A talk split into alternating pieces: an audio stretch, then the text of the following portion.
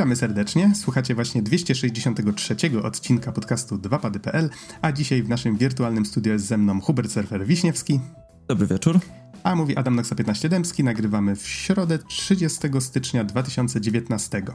I w tym odcinku wymieszamy trochę nowości i trochę starszych, chociaż bez przesady rzeczy. Musimy nadrobić trochę naszą szafę w której trzymamy recenzję ten, ten nasz backlog, jakby go można nazwać. I została nam jedna taka starsza recenzja nagrana w zeszłym, w zeszłym roku. Jest to recenzja gry The Fall Part 2 Unbound, o której pamiętam, że chyba wspominaliśmy e, jeszcze w lutym albo w marcu, bo wtedy w tamtych okolicach miała premierę, więc no, dość późno ta recenzja się pojawia, ale być może zainteresuje e, fanów fajnego science fiction, chociaż takiego bardzo niskobudżetowego. Natomiast e, recenzją okładkową będzie gra Call of Cthulhu The Official Video Game. To jest recenzja, którą e, nagrał ze mną Don i to jest ta, ta nowsza gra z Call of Cthulhu, która wyszła właśnie w zeszłym roku. Zresztą, jeżeli słuchaliście naszego rozdania Złotych Grzybków, to z tego co pamiętam, Don umiejscowił ją wśród swoich nominacji. To są właśnie e, recenzje, ale będziemy też mówić o dużo nowszych rzeczach, mianowicie o Resident Evil 2 i Kingdom Hearts 3. To tak w ramach pierwszych wrażeń, chociaż myślę, że Resident 2 tu można by już powiedzieć, że to będzie taka mini recenzja, bo dość sporo czasu już i tutaj surfer y, spędził z grą, zresztą chyba więcej nawet ode mnie. ja przed chwilą dosłownie skończyłem y, grę po raz pierwszy, a to jest jeden z tych rodzajów gier, które trzeba skończyć kilka razy, żeby zobaczyć wszystko, co ma do zaoferowania, ale o tym może za, za chwilkę. To co, surfer, zaczynamy od Residenta? Tak, wydaje mi się, że możemy zacząć od Residenta. Dobra, to już tak może spojrzę tylko dokładnie żeby powiedzieć, 25 stycznia, wtedy była premiera, więc naprawdę bardzo niedawno, można zagrać, widzę, na PC, PS4, Xboxie One. E, no i jest to remake, jest to remake gry, która oryginalnie wyszła mm, w Chyba 99? Chyba 8. Okay. Tak, tak, tak, to był 98, jeszcze sprawdzę, żeby się upewnić. Um, tak, zgadza się, to był styczeń 98, no szmat czasu. Ja tę grę miałem ukończyłem ją tak po raz pierwszy w życiu, całkiem niedawno, to chyba było ze dwa lata temu max.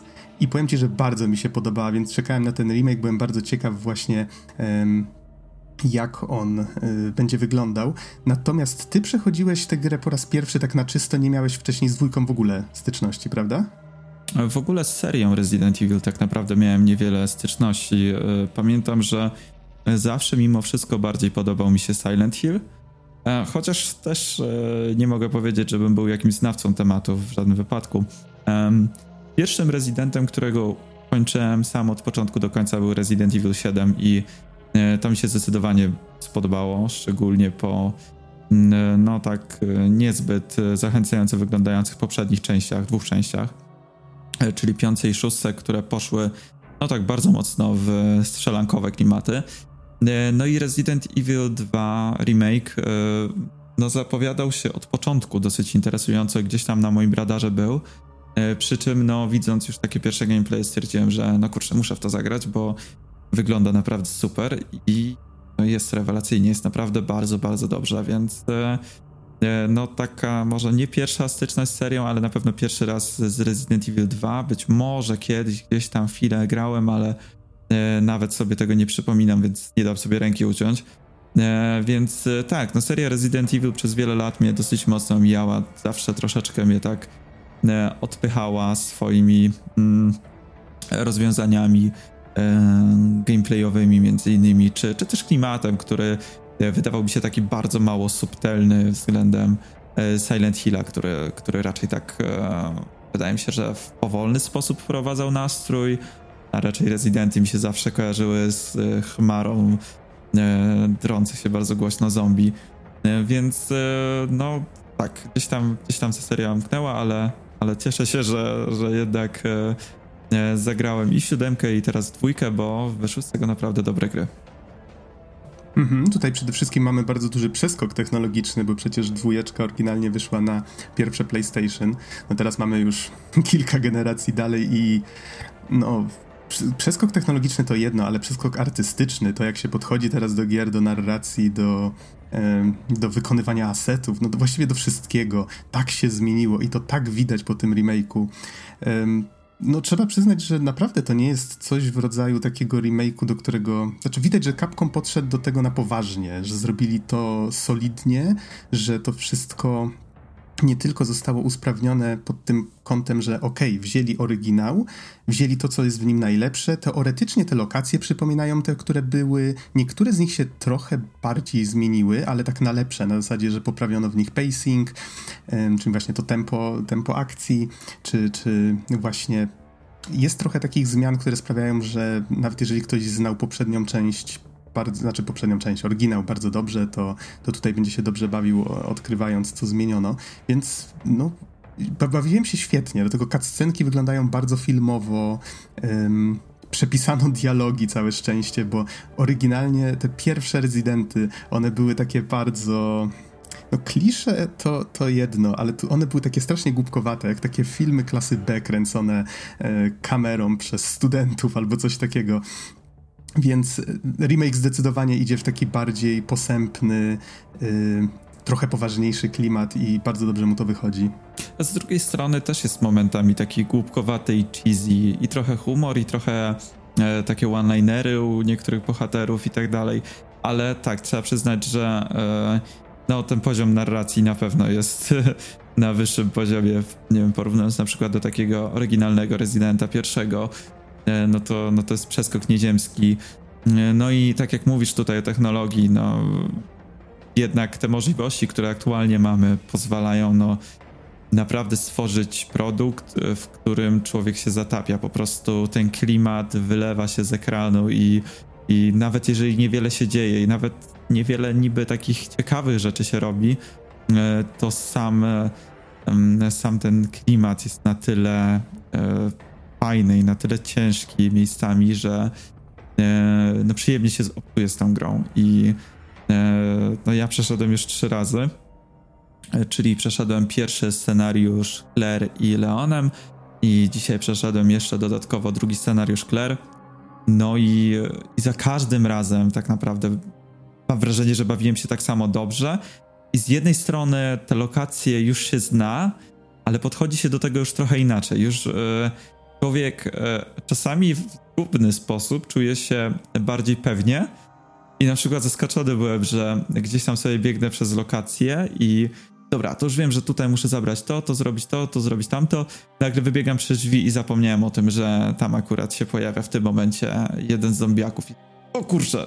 I, I w sumie tak na dobrą sprawę mam wrażenie, że podczas trzeciego przejścia więcej miałem takich momentów, gdzie podskoczyłem na kanapie, ze strachu niż za pierwszym razem, bo za pierwszym razem się za każdym razem pilnowałem, gdzieś tam powoli przechodziłem i tak dalej, i tak dalej. A tutaj e, za tym drugim i trzecim razem już pozwalałem sobie na coraz więcej. To bywało zgubne, a z drugiej strony właśnie też powodowało, że, mm, e, że trafiały mi się takie sytuacje, gdzie czułem się mega pewnie, że przecież już znam to miejsce, przechodziłem to już jeden czy dwa razy E, i wiem na co sobie mogę pozwolić i nagle było takie a, a nie. I, to... I, I, to było mm -hmm. też super, to jest też naprawdę fajna rzecz, więc e, z jednej strony, nie wiem, niektórych może odstraszyć, że przejście gry tam powiedzmy zajmuje średnio 8-10 godzin, ale to jest gra, której nie przechodzi się raz. Przechodzi się na pewno kilka razy i e, na pewno to nie jest mój ostatni raz, tak więc mówię, mam tę grę od kilku dni i przeszedłem ją trzy razy i wiem, że na pewno przejdę ją przynajmniej jeszcze jeden raz, e, bo no bo to cała ta magia, to, ten klimat, to właśnie jaki jest ten pacing, o którym mówiłeś, czyli to jakie jest tempo rozgrywki, mm, to jak e, jakieś pojedyncze dźwięki, czy, e, czy muzyka nadają tutaj klimatu, czy nawet taka głupotka, że jak wchodzisz do safe roomu, na początku jest cisza, ale dopiero jak zapalisz światło, zaczyna przegrywać muzyka z safe. Jest to takie fajne, subtelne rzeczy są w tej grze. I... Prawda? Takie drobne detale. Na tak, przykład takie... to, że zombiaki, które pokonasz, zostają w miejscu, w którym zostały no, zabite. Nie wiem, czy to dobre słowo, ale leżą tam cały czas. Wracasz do tego miejsca po kilku godzinach i one tam nadal są. I a najlepsze jest, jest jak wrócisz detal. i wydaje ci się, że dobra, one tu leżą nadal, więc wszystkie zabiłeś, a nagle się okazuje, że któryś się budzi z powrotem. E, I to jest też e, fajne, bo możesz naprawdę rozczłonkować te zombiaki no, jak tylko ci się podoba. Możesz urywać im kończyny, możesz praktycznie w pół je rozerwać, a one i tak mogą po jakimś czasie wstać. W sensie, no, można zabić je permanentnie, prawda? W zdecydowanej większości. Poza niektórymi tam rodzajami przeciwników ale e, chodzi o to, że nigdy tak naprawdę nie jesteś pewien i zawsze tak się manewruje między tymi e, truchłami tych zombiaków, żeby przypadkiem na któregoś nie nadepnąć, który stwierdzi, że nagle się obudzi. I to tak, jest też super. Jak, to jest nawet jak super. jesteś prawie pewien, że już jakiegoś zabiłeś, bo nie wiem, głowa mu eksplodowała, to nadal obchodzisz te wszystkie ciała tak delikatnie. Ale właśnie, może wytłumaczę jedną rzecz, bo wspomniałeś tutaj o tych dwóch grywalnych postaciach. Jak ktoś nie grał w oryginał, który swoją drogą nadal jest świetną grą, więc to jest świetna gra, oparta na świetnej grze. Mieli już dobry materiał źródłowy i naprawdę go dobrze wykorzystali. I tam już pojawił się taki pomysł, że scenariusz trzeba przejść ob ty, oboma tymi postaciami, żeby, żeby zobaczyć prawdziwe zakończenie. I to jest wykonane w ten sposób, że jakby najpierw mamy ścieżkę A, potem ścieżkę B, ale w zależności od tego, którą postać wybierzemy na początku, no to znowu ta gra będzie się trochę różnić, więc mamy jakby cztery różne można by powiedzieć, takie wariacje na temat tego, tej samej historii, tak? Co jest fajne, ciekawe i dobrze, że tutaj do, z tego, co zauważyłem dosłownie przed nagrywaniem, jest takie menu, które się pojawia, jak się grę przejdzie, które pokazuje nam już, które wariacje przeszliśmy, ile na przykład nam one zajęły, więc jeżeli ktoś chce się pobawić w speedrun, a jest to świetna gra do tego e, typu no, rzeczy. No nie mogę się doczekać speedrunów, powiem ci, że to jest coś, o czym myślę cały czas, że mówię, ja Aha. to każdy krok po prostu starałem się, wiesz, um, pilnować się i tak dalej, gdzieś tam oszczędzać amunicję i tak dalej. No jestem bardzo ciekaw, jak ktoś jeszcze tą grę tak ogarnie naprawdę mocno, gdzie co trzeba robić, w jakiej kolejności i na co sobie można pozwolić. No, e, wydaje mi się, że jeżeli na Games Done Quick pojawi się za pół roku bądź za rok, to no, będzie niesamowita gra do, do oglądania i właśnie to jest też taki taki element, z którego na pewno będzie można czerpać radość. Mhm. To tutaj może jeszcze wspomnę o paru takich bardziej technicznych rzeczach, to znaczy y, chyba najważniejszą zmianą w tym remake'u jest to, że nie obserwujemy już akcji z konkretnego punktu, kamera nie jest zawieszona gdzieś pod sufitem na przykład, tylko mamy ją usadowioną za plecami bohatera. Wydawać by się mogło, że to jest taka zmiana, która, nie wiem, zepsuje tę grę czy coś, ale ona sprawia z paroma innymi zmianami, czyli właśnie tym, że jest dużo mroczniej. Y, ten komisariat policji, na którym dzieje się akcja, został naprawdę w taki bardzo niepokojący sposób odwzorowany. Wszędzie jest ciemno, latarką rozświetlamy sobie przejścia, więc jest to dużo mroczniejsze i ciekawsze właśnie niż w oryginale. Y, I chyba nawet dużo ciekawsze i mroczniejsze niż remake jedynki, którego nie przeszedłem jeszcze, ale tak pirazy drzwi kojarzę, co w nim jest. Więc to jest fajne. Poza tym y, możemy się w końcu poruszać celując, więc to jest rzecz, która mm, mogłaby zepsuć ten survival horror, y, który się właśnie, który jest jakby w trzonie tej rozgrywki, ale zrobiono jedną fajną rzecz, mianowicie na tyle dużo celności tracimy, próbując się choć trochę ruszyć, że nie chcemy tego robić. I tu jest właśnie kilka takich bardzo przemyślanych, ale prostych pomysłów, które sprawiają, że to wszystko tak pięknie się zazębia. E, na przykład to, że jak coś nas zaatakuje, to możemy mm, wtedy użyć jakiejś broni dodatkowej. Jest to na przykład e, nóż jeżeli wbijemy go zombiakowi, to od razu go odpychamy, ale jeżeli tego noża nie mamy, to właściwie jest pewne, że on nas ugryzie i stracimy masę zdrowia. Nie ma tutaj jakiegoś quick time eventu, który każe nam szarpać padem czy coś takiego. Może to i lepiej, że się od tego odchodzi, więc jest to wszystko takie bardziej mechaniczne. to o czym mówisz, to pierwsze właśnie co zrobiłem, jak złapał mnie zombiak na początku gry, to maszowałem, mówię, Boże, którym przyciskiem się tutaj mam oderwać? I, ja tak, i tak samo, tak spokojnie. Mówisz, yy, I robiłem to, to, jeszcze długo mhm. później, nawet wiedząc, że to tak, nic nie daje. Tak tak, że to nic nie daje.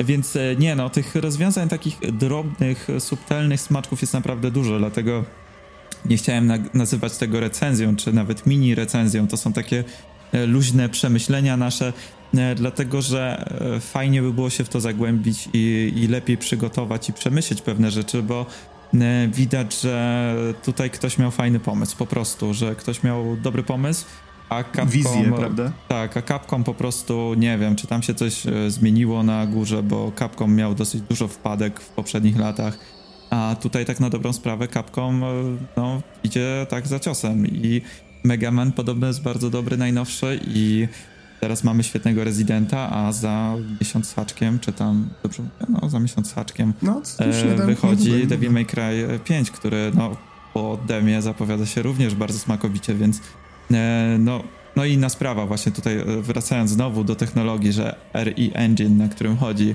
właśnie Resident Evil, no jest to jeszcze tak jakby poczcifowana wersja tego, to, co zobaczyliśmy w Rezydencie 7, który też już wyglądał bardzo dobrze, ale tutaj poszli jeszcze aczko wyżej i e, no dzięki temu, mówię, ta gra światłem na przykład, czy cieniami jakimiś i tak dalej, no jest no e, po prostu wydaje mi się, że jeszcze kilka lat temu nie można by było uzyskać aż tak dobrego efektu właśnie e, ze względu na to, jak jak szeroką gamę powiedzmy kolorów, czy właśnie odcieni mamy do wykorzystania, czyli właśnie jeżeli chodzi o HDR, czy jeżeli chodzi o e, to jaka jest rozdzielczość, e, jak pewne detale można zauważyć gdzieś tam, się przypatrujemy pewnym rzeczom i no, to, to, ten postęp technologiczny naprawdę tutaj e, daje radę i to nie jest tak, że okej, okay, ta gra wygląda ładnie i tyle. Nie, no tutaj to bezpośrednio wpływa na całkowite odczucia z gry, jak, jak zupełnie są inne względem temu,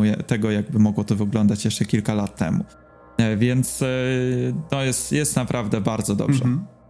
No, to ja może, żeby tak podsumować to jakąś taką myślą, dodam tylko, że no, wydaje mi się, że można to nazwać mini recenzją, chociaż przyznaję, ja jeszcze gry w pełni nie skończyłem, przynajmniej raz jeszcze tą drugą postacią muszę ją ukończyć, chociaż pewnie na tym się nie skończy, tak jak w twoim przypadku. Ale zobaczymy. Niemniej, jeżeli chcielibyście, już teraz myślę, możemy o tym wspomnieć, bo nim dojdzie do tej właściwej naszej recenzji, to prawdopodobnie jeszcze trochę wody w Wiśle upłynie. Chcielibyśmy może w trochę większym gronie, może Arka Rejkowskiego zaprosimy, bo już rozmawialiśmy o tym przy którejś e, okazji na podcaście z nim. Się okazało, że jest wielkim fanem serii.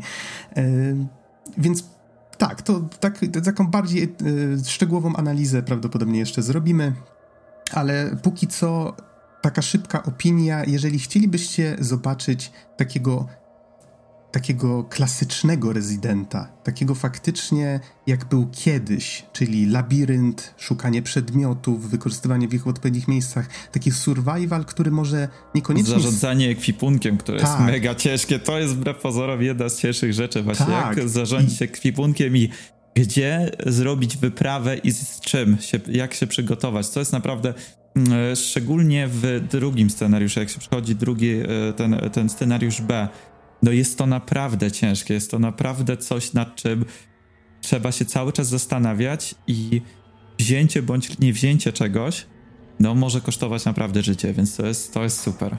Tak, właśnie to jest fajne, że ta gra, ona nie jest taka straszna per se. Zdarza nam się podskoczyć, oczywiście, ale znaczy, może to też zależy od gracza, niech będzie, ale to nie jest taki horror do szpiku kości. To jest survival horror, czyli gatunek, który Resident spopularyzował. I właśnie to, co było najlepsze w tych starych częściach, czyli to, że musisz się przygotować, że każdy pokój może cię czymś zaskoczyć i nawet to, że wystrzelisz do jakiegoś zombiaka pięć razy zamiast przebiec obok niego, może mieć znaczenie, czy w następnym pokoju sobie poradzisz, czy nie, więc to jest super. I jeżeli ktoś grał w poprzednie części, to polecam grać na hardkorze.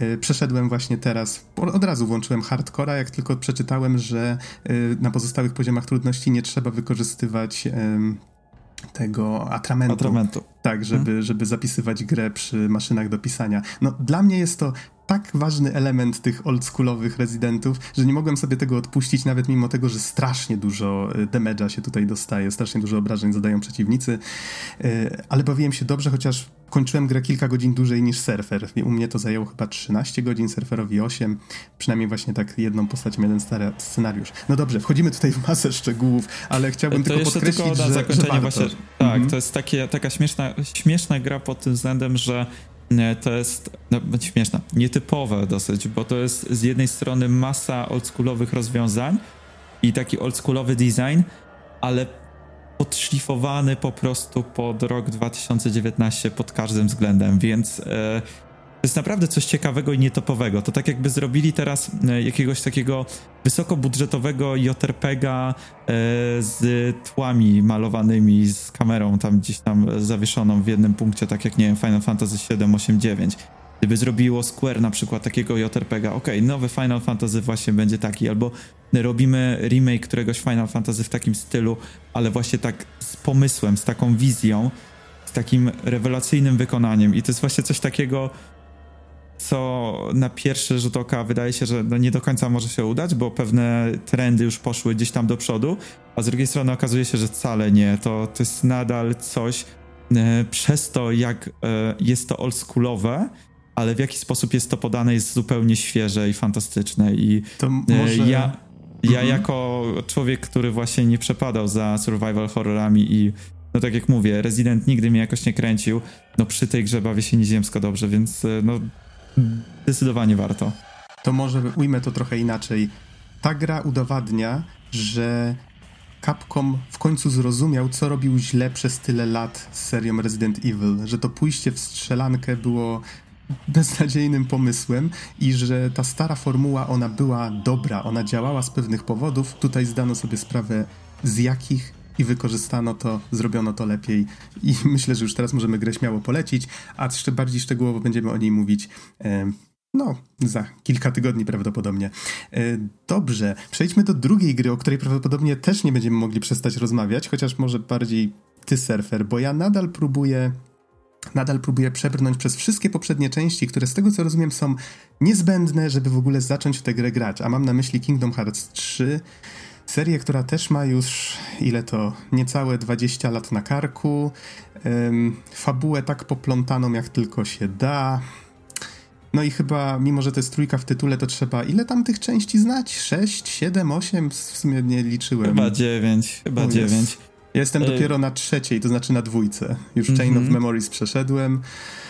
Ach, no i właśnie, to jest największa wada trójki. To cała, ten cały bagaż, który ona stara się udźwignąć i to jest gra, do której nie da się podejść, nie znając przynajmniej kilku części, albo przynajmniej, y, no nie wiem, przejść na przykład któreś 3-4 części i obejrzeć kilka analiz na YouTubie. Bo to jest taki po prostu jeden wielki fanserwis, jeden wielki taki wink-wink, a kojarzysz, o, wspominamy o tym, o, kojarzysz, tutaj mówimy o tym, nie? I czasami ja sam, mimo tego, że wydawało mi się, że przygotowałem się dosyć nieźle, bo kilka gier przeszedłem do tej pory. Jeszcze w zeszłym roku przechodziłem jedynkę i dwójkę po raz kolejny. E, przeszedłem kiedyś Birth by Sleep. E, oglądałem kilka różnych analiz, obejrzałem e, to Kingdom Hearts Key, czyli ten filmik, który jest na, tym, na tej składance tam Kingdom Hearts, e, Final Prologue, Chapter Remix, coś tam, coś tam. No, nie, nie, nie, pamiętam. Nie 1,5 plus 2,5 HD to się chyba nazywa. Nie, to jest ta druga, bo są dwie. 2,8 tak, coś tam. Tak. tak. E epilogiu, coś tam, prologu. Tak, whatever. dokładnie. Więc wiesz, wydawało mi się, że przygotowałem się w miarę nie najgorzej, obejrzałem jeszcze kilka różnych analiz i mówię, okej, okay, dobra, jestem gotowy. I powiem ci, że momentami sam e, nie do końca wiem, o czym mowa, albo wiem, że o coś tam świta, ale do, nie widziałem tego.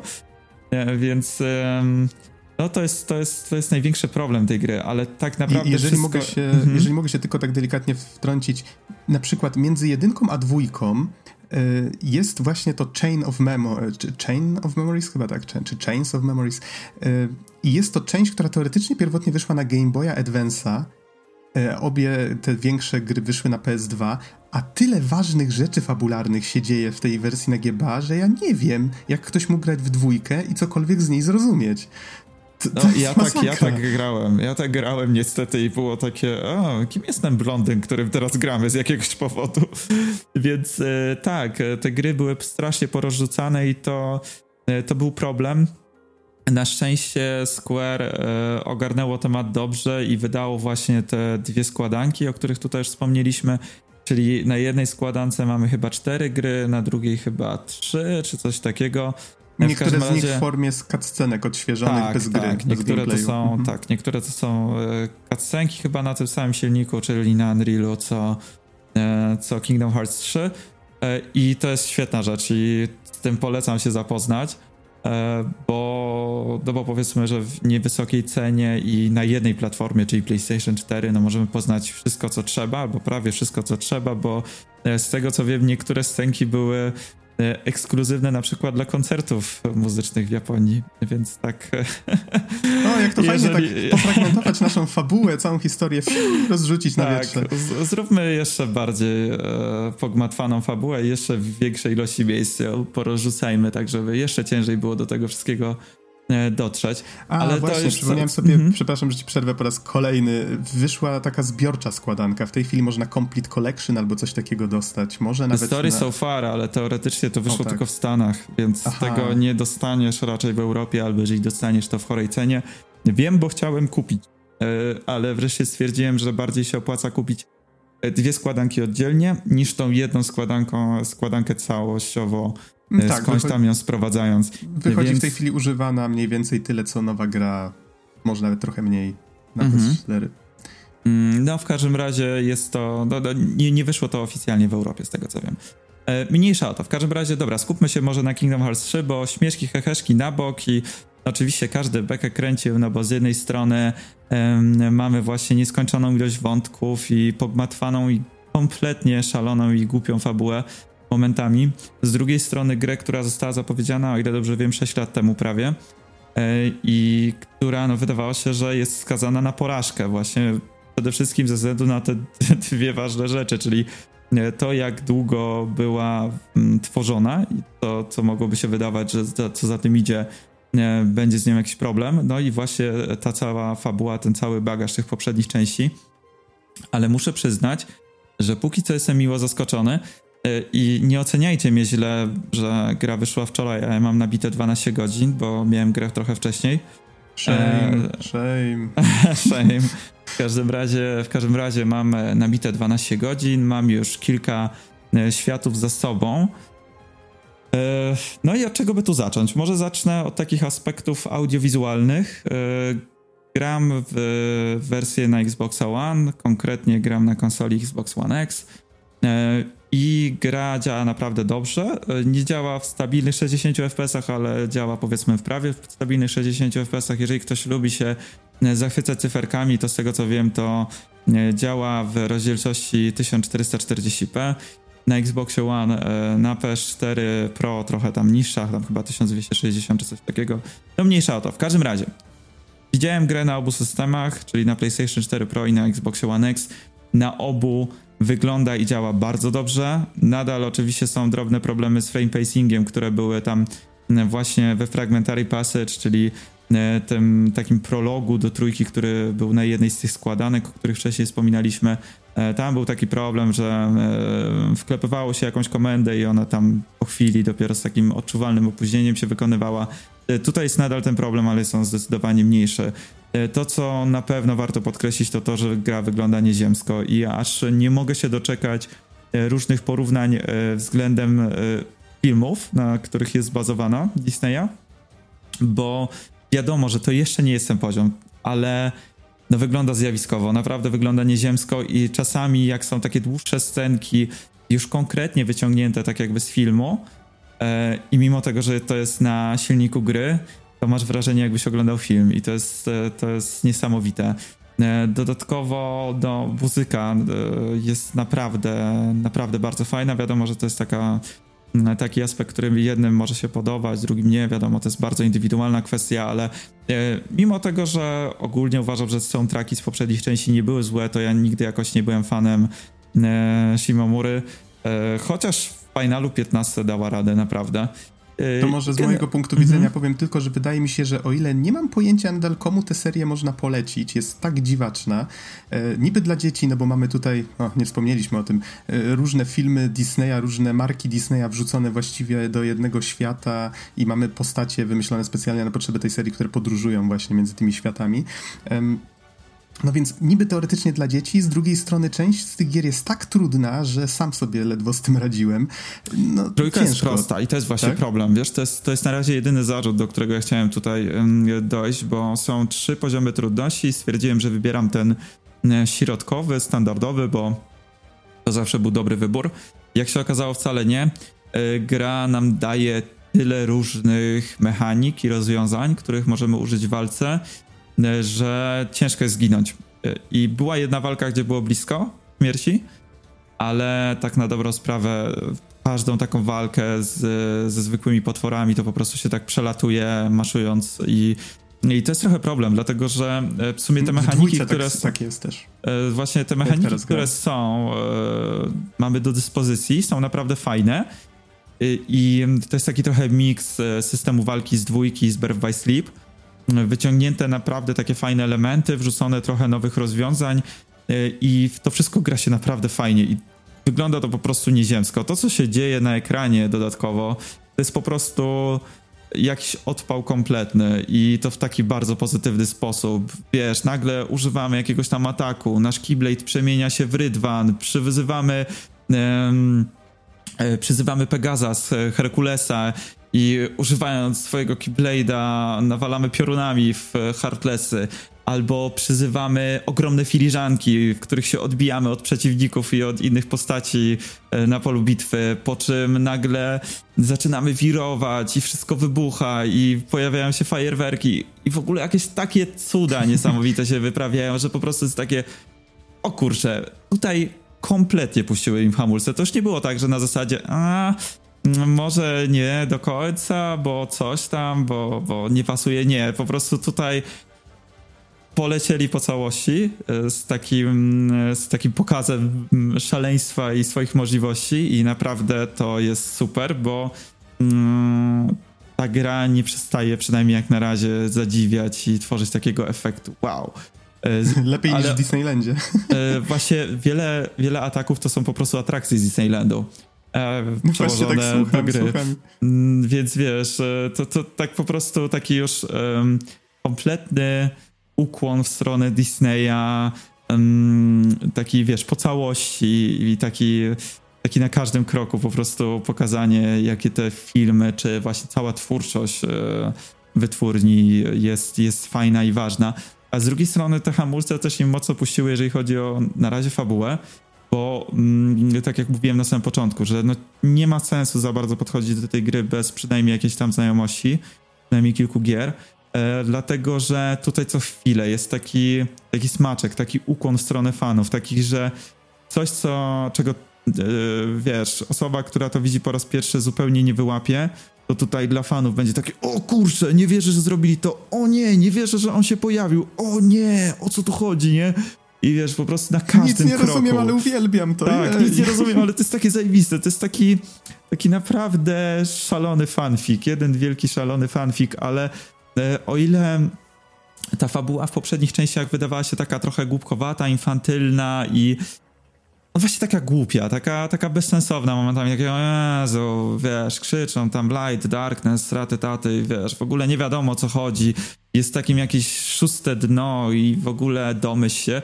Tak tutaj to jest szalone, ale fajne i zrealizowane w taki sposób, że bawisz się przy tym dobrze i tych te cutscenek jest strasznie dużo, tych dialogów w ogóle jest bardzo dużo i e, ja mam wrażenie, że jak na razie połowa gry to była przegadana, ale... A ile ża- spędziłeś? Tak jeszcze? 12 godzin. Aha, okej, okay, okej. Okay. Ale w żadnym momencie też nie, nie miałem takiego poczucia, że, e, że nudzę się, czy to jest bezsensowne takie i tak dalej. To jest po prostu taki taki naprawdę dobry fanfic. E, I, I, to jest fajne, bo to jest już tak szalone. Oni, zresztą mam wrażenie, że trochę e, Square stało się, znaczy przynajmniej ten team odpowiedzialny za Kingdom Hearts stał się taki mm, samoświadomy i wręcz mam wrażenie, że e, sam z siebie robi momentami żarty. I na przykład to, że e, zanim pojawi się logo Kingdom Hearts 3 w grze, to tam przez pewne zawiłości fabularne i to, jakie Sora ma nastawienie, pojawia się tak takimi fanfarami po prostu oficjalnie logo Kingdom Hearts 2.9. I takie, okej, okay, oszukali mnie, ja chciałem grać Kingdom Hearts 3, ale jak widać nie. No i dopiero po ilość tam godzinach pojawia się oficjalnie logo Kingdom Hearts 3, nie? I takie... Jest jeszcze inny taki motyw, którego no nie chcę spoilować, to jest taki easter egg niezwiązany akurat z serią Kingdom Hearts, ale taki po prostu wręcz psztyczek w nos względem samego Square, który jest tak nieziemsko szalony i tak porąbany, że aż się dziwię, że to przeszło, bo to jest trochę wręcz taki pocisk na samych siebie, ale jest świetny, bo to pokazuje, okay. jak duży dystans mają. I, I też podejście do głównego bohatera i tych bohaterów. Na przykład to, że Sora jest tak głupkowaty i, i tak wręcz przekomicznie głupkowaty momentami. Wiesz, że na przykład coś tam robią przy komputerze i on coś tam Donald do niego mówi, że ej, coś tam, ale ty nic z tego nie zrozumiałeś. Ej, ty też nic z tego nie zrozumiałeś, prawda? Albo, że I cannot do computers, nie? I wiesz, takie, okej. Okay. I albo, wiesz, w niektórych scenkach to kompletnie go ignorują. Na przykład Aha. oni sobie rozmawiają, tamten próbuje coś powiedzieć i, i, wiesz, tak wszyscy mają go gdzieś. Sora gdzieś tam sobie e, żyje i jest, jest swój taki e, głupkowaty i śmieszny, ale ten humor jest fajny. Ten humor to... jest naprawdę fajny i, i mhm. to działa. To, to, jest właśnie coś takiego, że jak gram w tę serię, to zdaję sobie sprawę, tak przypomniałem sobie, ktoś kiedyś powiedział, że... Yy, tak naprawdę to te czarne charaktery w tych filmach Disneya są najciekawsze, bo dobro z reguły jest głupie. I tak patrzę, co ten Sora wyprawia z Donaldem i z Goofim. I w sumie tak sobie myślę, sumie śledzę tę serię głównie, żeby zobaczyć, co ci źli kombinują. Te czarne charaktery disneyowskie czasami właśnie wydają mi się dużo ciekawsze niż, niż cała reszta, e, czy nawet te, które stworzyło Square na potrzeby tej serii. Ale wydaje mi się, że o tym to w ogóle moglibyśmy gadać długimi godzinami i mam nadzieję, że jak już się trochę przygotuję lepiej do tego, to, to faktycznie usiądziemy sobie do takiej dyskusji i może uda mi się już trójkę wtedy skończyć.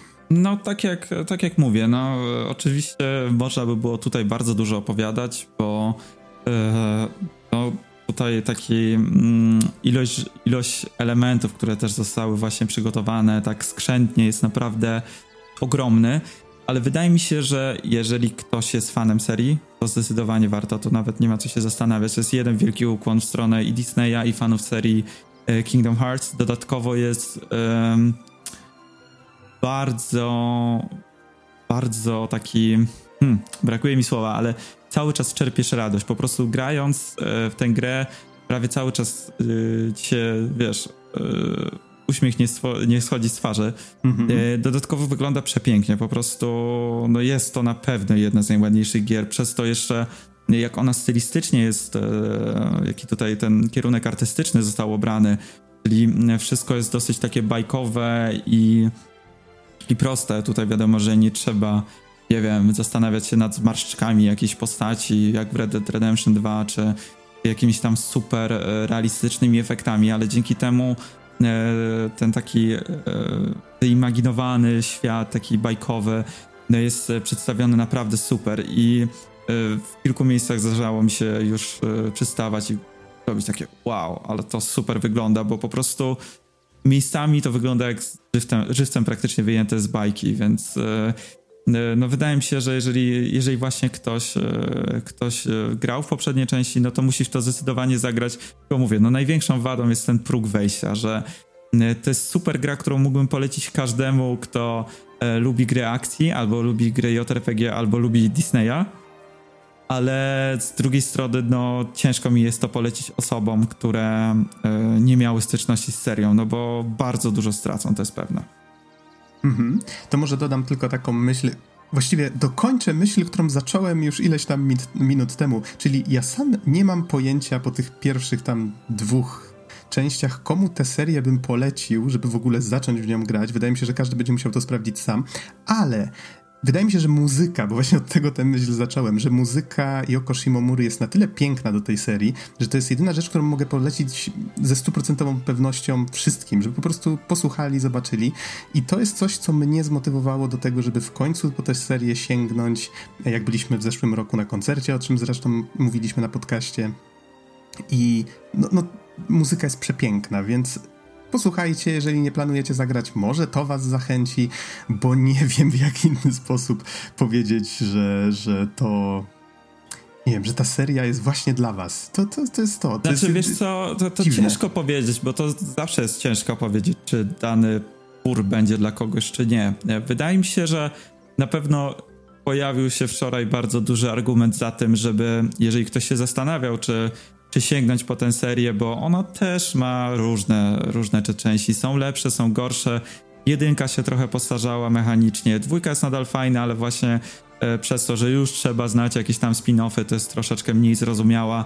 E, ta fabuła jest głupkowata i pokrętna i i jest wiele takich argumentów za tym, żeby nie sięgać po tę produkcję, ale jeżeli ktoś potrzebował takiego silnego argumentu, takiego pchnięcia, że o kurczę, potrzebuję jeszcze, żeby mnie coś zmotywowało, to na pewno to jest Kingdom Hearts 3, bo jak na razie yy, to jest no jedna z najlepszych gier Square ostatnich lat, to na pewno i na razie jedna z najprzyjemniejszych gier, w jakie grałem, no też już yy, no dłuższego czasu, więc zdecydowanie warto polecić.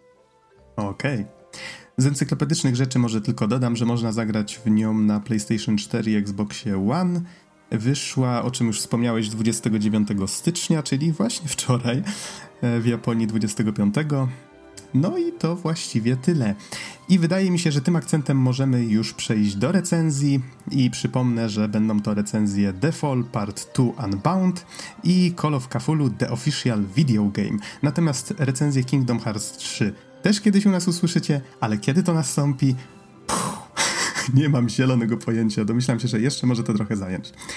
Ale mam nadzieję, że póki co te pierwsze wrażenia surfera wam wystarczą. A tymczasem zapraszamy na recenzję.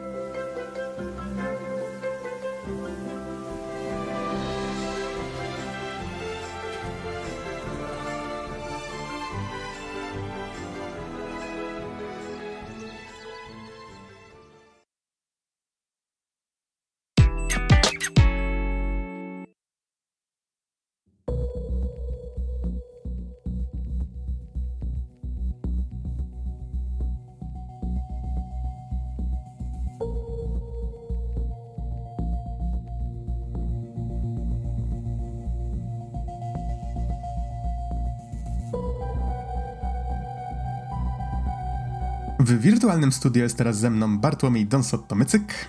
Halo, halo. A mówi Adam Noxa 15 Dębski. Nagrywamy w niedzielę 26 sierpnia 2018 i będziemy recenzować teraz grę, która nazywa się The Fall Part 2 Unbound. Dość niefortunna nazwa. Głównie dlatego, że jak recenzowaliśmy z Donem, z tego co pamiętam, e, jeszcze w 2015, dzisiaj sprawdzałem, czerwiec 2015, recenzowaliśmy pierwszą część, to wtedy jak gra nazywa się po prostu The Fall, to spróbujcie to wygooglać. To nie jest wcale takie proste. No trzeba oczywiście dopisywać Fall Video Game albo coś takiego, to jest w sumie jedyna szansa. Teraz jest trochę łatwiej, jak się pojawił ten podtytuł. No niemniej nadal uważam, że tytuł niewiele mówi, o czym właściwie ta gra jest i no, dlatego właśnie za każdym razem wspominam, że jest trochę niefortunna. Ostatni raz wspominałem o tej grze w jakimś z poprzednich odcinków w tym roku, jak mm, mówiłem o niej w pierwszych wrażeniach, ponieważ druga część wyszła 13 lutego tego roku na Windowsa, PlayStation 4, Xbox One i Nintendo Switch. A jeżeli chcielibyście posłuchać, co mieliśmy z Donem do powiedzenia na temat pierwszej części, to sprawdzałem dzisiaj, znajdziecie ten materiał w odcinku 194. Trochę, trochę temu to jednak było. Hmm. Powiedz mi, Don, czy pamiętasz cokolwiek e, z tej naszej recenzji, z tego, o czym ta gra była? No, to już jak powiedziałeś, trochę czasu było, e, ale pamiętam, że mieliśmy do czynienia z kombinezonem wyposażonym w sztuczną inteligencję i z pilotem, który tak się nieszczęśliwie zdarzyło. Każdemu się może zdarzyć, że e, spadał w kierunku planety z wysokości orbitalnej, w związku z tym groziło mu wielkie niebezpieczeństwo i zdaje się był też nieprzytomny po upadku. I w związku z tym sztuczna inteligencja właśnie tego kombinezonu zaczęła przejmować, um, przejmować kontrolę po to, żeby przynajmniej pierwotnie, żeby ocalić jego życie i podejrzewam, że wynikła z tego jakaś przygoda. Szczegółów dalszych już nie pamiętam, ale z tego co jeszcze mogę przytoczyć to to, że um, jakoś w ciągu rozgrywki ta sztuczna inteligencja była w stanie znaleźć powód, żeby odblokować kolejne funkcje i tam na przykład korzystać z broni i innych tego typu rzeczy. A cała gra jest, była oparta też chyba na zagadkach i na eksploracji. Hmm, to pamiętasz całkiem sporo. Tak, wszystko się zgadza. E, faktycznie Arik... Co wygrałem? Może darmową kopię default. Mm, porozmawiamy chyba, o nagrodzie trochę później. Nie mamy konkursu. Prześlemy pocztą. E, ale tak, ta sztuczna inteligencja, czyli ARIT, bo tak się nazywa, ona faktycznie powraca w tej części, ale może jeszcze nim do tego przejdę, to wyjaśnię, że gra jest przygodówką właściwie, point and click, chociaż nie do końca, w formie platformówki 3,5D. Mam przez to na myśli, że poruszamy się w jednej płaszczyźnie, ale otoczenie i modele są trójwymiarowe. I właściwie zamiast klikać na elementy, to wskazujemy za pomocą latarki czy jakiegoś skanera, który właśnie jakiś taki stożek się przed postacią pojawia, możemy wskazywać różne elementy otoczenia i jeżeli możemy wejść w nie w interakcję, to one się podświetlają, takie ikonki się podświetlają, możemy wtedy nacisnąć na klawiaturze E. Ja właśnie grałem wersję PC-ową, więc będę tutaj się poruszał po klawiaturze i myszce. I mm, wtedy pojawia się niewielki interfejs, który w postaci ikonek pokazuje nam, co możemy z daną rzeczą zrobić. E, ale wydaje mi się, że tak jakby w rdzeniu ta gra nadal jest przygodówką. Jakby na to nie patrzeć, fabuła jest tutaj kluczowa i, i to jest najważniejszy element tej gry. Tutaj jeszcze sobie zapisałem, żeby wspomnieć o tym, że jedynka wyszła 30 maja 2014 żeby mm, tutaj zdać sobie sprawę, ile czasu mniej więcej minęło od premiery pierwszej części. I twórcy wymieniali jako inspirację Metroida, bo gra ma trochę otwartą strukturę, ale nie do końca. Um, akcja toczy się raczej liniowo. Wymieniali również Monkey Island, a wizualnie inspirowali się Limbo. Mm, I taką ciekawostkę jeszcze dzisiaj wyczytałem na wiki, że pierwszą część właściwie w większości stworzyła jedna osoba. Był to John Warner, który założył Over the Moon Games studio odpowiedzialne właśnie za pierwszą i za drugą część, tylko że właśnie nie jestem pewien jak było w przypadku drugiej, w przypadku pierwszej najwyraźniej e, pracował nad tą grą w większości sam. Więc Czyli jest to co, dość... Y, miało być Over the Moon, a skończyło się na The Fall? Gierka słowna. E, tak, spad, tak. Spadł z księż... bad, bad spadł pants. bad pants, tak. Um, tak, no ale spa spadł z, z, księżyca się urwał. O mój Boże, jakie mi teraz przychodzą złe dowcipy na myśl. No nieważne. ale tak, godne uwagi, że faktycznie udało mu się tę grę y, zrobić samemu i to jest o tyle fajne, że widać, że miał wizję i mógł ją samemu zrealizować. Udało mu się to. E, bo jednak ta gra była dość wyjątkowa, ale może, może tego przejdziemy za chwilę, bo jednak nie jest to gra też idealna. E, Okej, okay, wróćmy może do Arid.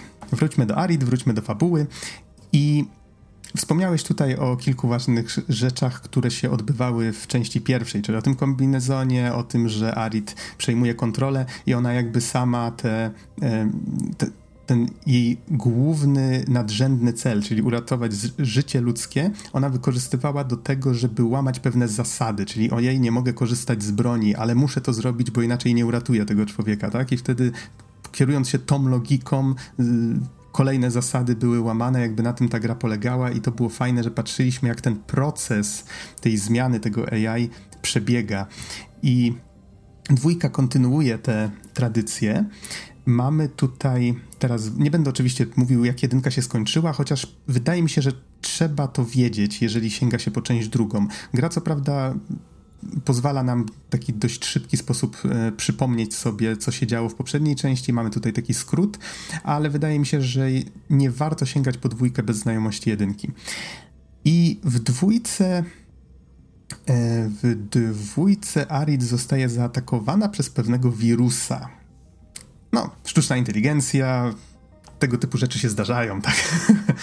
Oprogramowanie e, jest podatne na takie rzeczy i w pewnym momencie Arid stwierdza, że musi no, siłą rzeczy nadpisać ten swój cel ratowania życia ludzkiego, że to w sumie jej życie w tym momencie jest ważniejsze, że musi się ratować za wszelką cenę i jakby to staje się jej taka dyrektywa, którą się kieruje przez właśnie drugą część. Ucieka do sieci, podróżujemy sobie, sieć jest jakby tutaj jedną z takich dwóch, mm, jednym z takich dwóch światów w grze, o czym za chwilę opowiem i przez tą sieć w pewnym momencie trafia do różnych miejsc, poznaje nowe postacie i też, co wydaje mi się dość ciekawym wątkiem, niszczymy różne.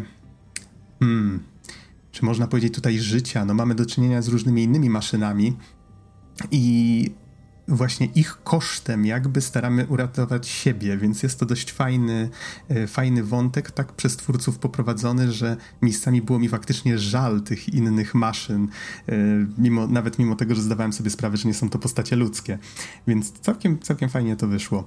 E, no i oczywiście w jedynce i w dwójce głównym wątkiem, który to wszystko spaja, to, jest, to są narodziny świadomości, to jest ten motyw przewodni i jeżeli ktoś lubi dobre science fiction, to wydaje mi się, że właśnie powiedzmy tak jak recenzowaliśmy w tym roku Detroit Become Human. Okej, okay, to jest takie, takie bardziej hollywoodzkie przedstawienie e, historii o sztucznej inteligencji, w sensie mam na myśli Detroit.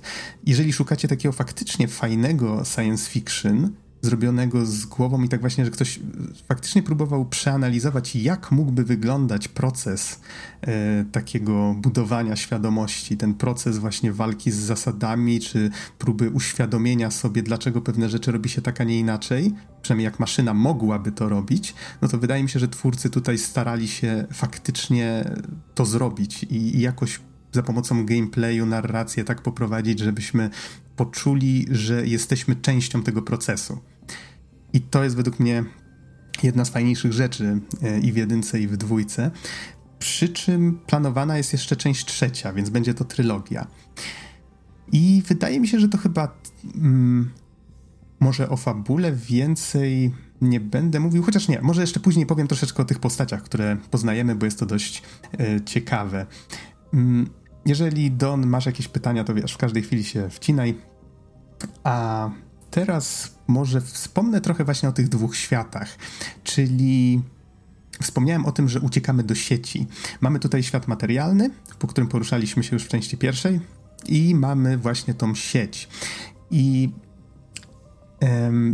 ona została zrealizowana trochę w formie takiej skromnej Metroidvanii bez mapy, czyli Mm, mamy tutaj otwartą strukturę pokoi, możemy się między nimi poruszać, mamy drzwi, które właściwie wyglądają jak wyciągnięte żywcem z Metroida, takie mm, kopułki uwypuklone, strzelamy w nie, one się otwierają bardzo podobnie, więc tutaj od razu widać, czym się twórcy inspirowali. I mm, z czasem uzyskujemy jakieś drobne nowe umiejętności, które pozwalają nam otwierać drzwi o innym kolorze, tego typu proste rzeczy. Niemniej wydaje mi się, że jest to najnudniejsza część tej gry. Nie mamy mapy, pomieszczenia wydają się raczej proste, ale jednak łatwo się w nich zgubić. Czasami trudno stwierdzić, czego gra od nas wymaga, gdzie właściwie mamy pójść, co zrobić i po co. Mm, więc dość szybko zaczęło się, dajmy na to, krążenie w kółko, częsty backtracking, wracanie właśnie do miejsc, gdzie już byliśmy. I w, sumie średnio mi się podobał ten, ten wiesz element co, gry. Wtrącę się trochę. Mm-hmm. Tak oglądam fragmenty gameplayu i wiesz co? Samo nawigowanie po tym świecie nie wygląda na interesujące. W sensie ta postać wydaje się taka bardzo sztywna w tej wyprostowanej pozie i to jakby też trochę, nie wiem, ogranicza to, w jaki sposób można by ten świat eksplorować, tak? To znaczy rozbudować te poziomy. Mam wrażenie, mm -hmm. że to jest po prostu takie trochę lewo, prawo, skocz, taka dosyć sztywna platformówka. Nie wiem, może się mylę, ale, tak, ale może jest, warto to rozwinąć. To jest bardzo dobre spostrzeżenie. Ja już może przestałem zwracać na to uwagę, bo e, przyznam szczerze, w dwójkę zacząłem grać właśnie w lutym, jak wyszła. Potem odłożyłem ją na jakiś czas, wróciłem do niej, potem znowu odłożyłem na jakiś czas i raptem wczoraj ją skończyłem. Więc dużo rzeczy może mi wypaść w tej recenzji, po prostu e, zrobiłem sobie zbyt długie przerwy niestety, ale tak, to o czym mówisz jak najbardziej ma tutaj miejsce, tą postacią porusza się dość sztywnie i z tego co pamiętam w jedynce było to bardzo podobnie zrobione, trochę żałowałem, że w dwójce tego nie naprawiono, Ym, właściwie w ogóle mam wrażenie, że olano pewne, pewne kwestie właśnie natury designerskiej, do czego jeszcze przejdę. Wiesz, bo na przykład mm-hmm. y, taki problem można by nawet na takim najbardziej podstawowym poziomie rozwiązać poprzez dodanie na przykład, nie wiem, pochyłości, tak, że a tutaj widzę, że wszystko jest idealnie równiutkie i kamera też nie zmienia położenia i to sprawia, że całość wydaje się taka dosyć statyczna, ale może trochę już za bardzo wchodzę w szczegóły. No, to znaczy, jeżeli podróżujemy po tej sieci, e, to mamy, dajmy na to, jakieś pionowe też pomieszczenia i tak dalej, ale chyba ważniejsze jest tutaj poruszanie się tą postacią. Ono faktycznie jest sztywne i to, co zauważyłeś, że to nie wygląda wygodnie i faktycznie nie jest wygodne. To znaczy, kiedy włączamy ten skaner czy tą latarkę, y, którą próbujemy podświetlać elementy interaktywne, to my nie za bardzo wiemy, w którym miejscu mamy kursor, a widać, że coś takiego gdzieś tam istnieje. To znaczy, Machamy myszką w lewo, postać się obraca w lewo. Machamy myszką w prawo, postać stoi. Machamy trochę bardziej w prawo, postać się obraca w prawo. Więc tak czuć, że ten kursor gdzieś tam istnieje i on warunkuje, w którą stronę postać patrzy, ale on jest niewidoczny. Yy, co potrafi budować właśnie takie wrażenie, że to jest gra, która chyba lepiej sprawdziłaby się na padzie, ale nie pamiętam. Może próbowałem konfigurować, ale się ostatecznie nie dało. Właśnie nie, nie, nie pamiętam. Nie chcę tutaj kogoś wprowadzić w błąd, ale grałem ostatecznie na Chociaż nie, chyba próbowałem podłączyć pada i coś było bardzo, bardzo nie tak właśnie z tą interakcją. Okej, okay. Powiedzmy, że to jest rzecz, która zdecydowanie powinna być zrobiona dużo, dużo lepiej, zwłaszcza, że gra wyszła też na konsolę, prawda? E, niemniej, jeżeli ktoś to przeboleje, to no to wtedy już będzie chyba z górki, no powiedzmy. Jeszcze tutaj jest trochę problemów do wymienienia za chwilę. Ale tak, to jest jedna z rzeczy, która się przede wszystkim rzuca na początku w oczy.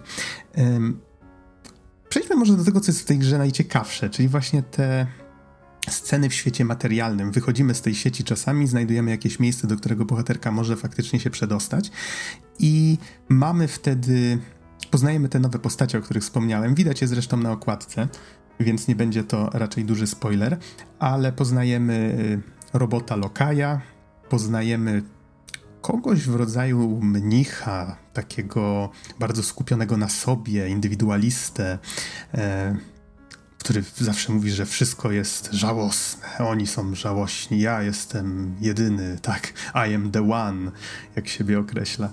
E, I jest też pani robot do towarzystwa, mm, w cudzysłowie, e, która, jak się okazuje, ma bardzo rozwiniętą, e, bardzo rozwinięte emocje najlepiej rozumie ludzi, tak? Analizuje ich e, zachowania, analizuje ich e, właśnie jakieś bardziej emocjonalne zachowania. Więc każda z tych postaci się bardzo mocno od siebie różni i twórcy też trochę się bawią tą konwencją, tym, tymi właśnie e, specyfiką tych postaci. Na przykład jak mm, jesteśmy akurat w ciele tego robota Lokaja, bo Arid podróżuje jako software, więc może się wgrywać mm, w różne inne roboty i jakby prowadzi z nimi taki wewnętrzny dialog i dowiadujemy się właśnie, że ten robot Lokaj ma jakąś swoją rutynę, którą musi spełniać, czyli powiedzmy idzie po herbatę, potem tę her herbatę niesie do swojego pana i tam się dowiadujemy, że właściwie w pokoju na stole leży już masa filiżanek. Pamiętam, że podawałem ten sam przykład w pierwszych wrażeniach, więc małe déjà vu się pewnie u niektórych pojawi. E, masa tych samych filiżanek leży na stole i okazuje się, że pan tego robota właściwie leży martwy na krześle już od, no, Bóg jeden wie jak długo. I Arit mówi, no ale przecież twój pan nie żyje, to po co ty to robisz? A on, to nie jest powód, abym źle wykonywał swoje obowiązki. I tego typu dialogów, typu, tego typu czasami czarnego humoru jest tutaj dużo więcej. E, sprawdza się to całkiem fajnie i po takich smaczkach właśnie widać, że ta fabuła jest tutaj głównym daniem. Mm, jakby celem w tym poruszaniu się po tych, e, po tych światach, tych postaci, jest to, żeby zrozumieć ich jakby sposób funkcjonowania, to jak żyją w cudzysłowie, jakie mają obowiązki, aby sprawić, wymusić na nich jakby złamanie pewnych własnych zasad, żeby żeby osiągnąć jakiś własny cel, musimy z reguły sprawić, że albo ten lokaj złamie tą swoją rutynę, albo zrobi właśnie coś, czego nie powinien, albo sam wierzy, że nie powinien. I no potem oczywiście są jakieś konsekwencje tych czynów, ale to już będziecie musieli zobaczyć sami. I może, może na tym przestanę mówić o fabule. Skupmy się trochę bardziej na mechanice. Wspomnieliśmy tutaj już właśnie o tym, że jest trochę ta sztywność w poruszaniu się, sztywność w rozglądaniu się. Wszystko jest raczej takie mało przyjemne może w nawigacji. Mamy tutaj też walkę. Walka pojawiała się w pierwszej części. Tam była zrealizowana w formie takiego chowania się za osłonami. Um, Tutaj zrezygnowano z tego, nie przypominam sobie, żeby w ogóle było coś takiego jak chowanie się za osłonami, za to wprowadzono nowy sposób walki. Są jakby dwa. Jeden y, pojawia się w świecie tym cyfrowym i tam ym, skaczemy po platformach, strzelamy do przeciwników, którzy się pojawiają. To są z reguły właśnie jakieś takie y, instancje tego wirusa, czy co, coś w tym rodzaju. Takie czarne plamy się poruszają.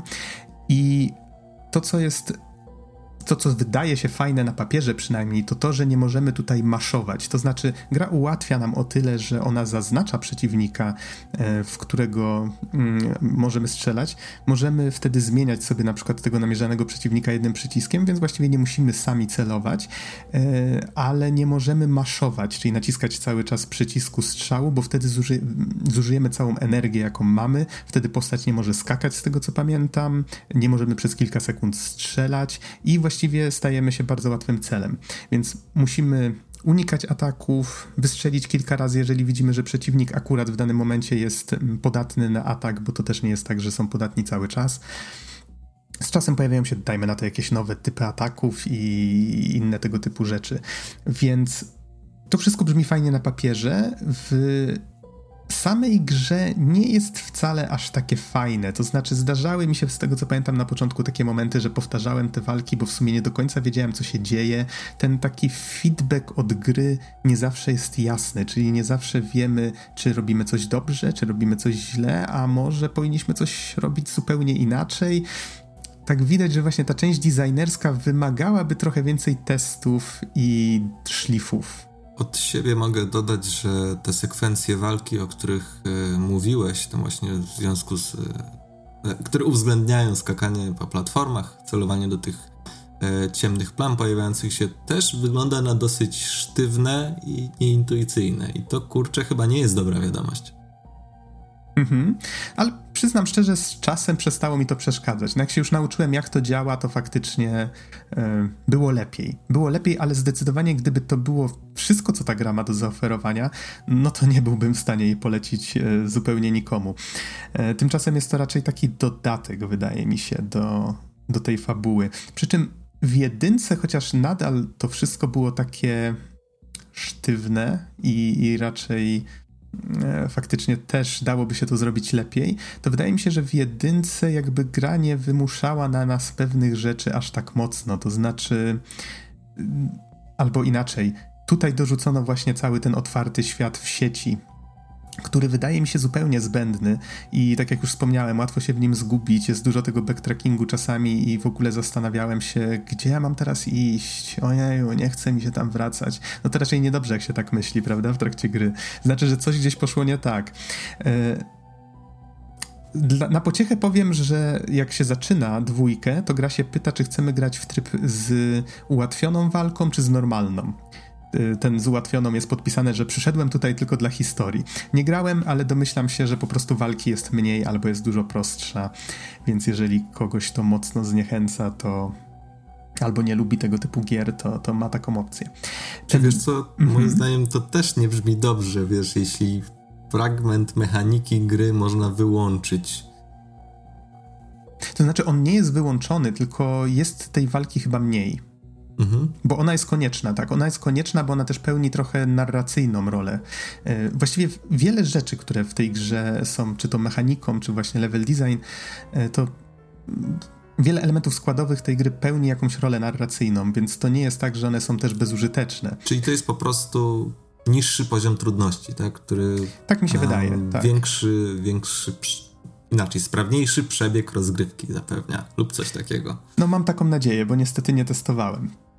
Natomiast ten drugi tryb walki, który się właściwie pojawia w świecie materialnym, um, mam wrażenie, że widziałem go już w kilku grach, takich małych indykach, ale nie pamiętam niestety tytułów, że przeciwnicy nacierają na nas z lewej i z prawej strony, a my tylko naciskając odpowiedni kierunek atakujemy ich. Tylko musimy to zrobić w odpowiednim momencie, czasami dwa razy, czasami zmieniając ten kierunek, ale to są tylko dwa przyciski i po prostu musimy odpowiednio reagować na to, co się dzieje na ekranie. I to się sprawdza świetnie. To się sprawdza świetnie, zostało zrobione bardzo dobrze, do tego stopnia, że jest proste i efektowne. Czyli faktycznie działa dużo lepiej niż to strzelanie się, które być może, może zostało tylko dlatego, że było w części pierwszej, tylko w trochę innej formie, więc twórcy nie chcieli z tego rezygnować, tylko jakoś to urozmaicić. No, wyszło jak wyszło. No dobrze, to może tyle a propos walki. Wspomnieliśmy tu już trochę o tych problemach. Widzę, Don, że swoimi pytaniami sporo ich już wyciągnąłeś, ale to jeszcze nie wszystko. Więc może przejdźmy do tego, bo przygotowałem sobie osobną jakby część na ten temat.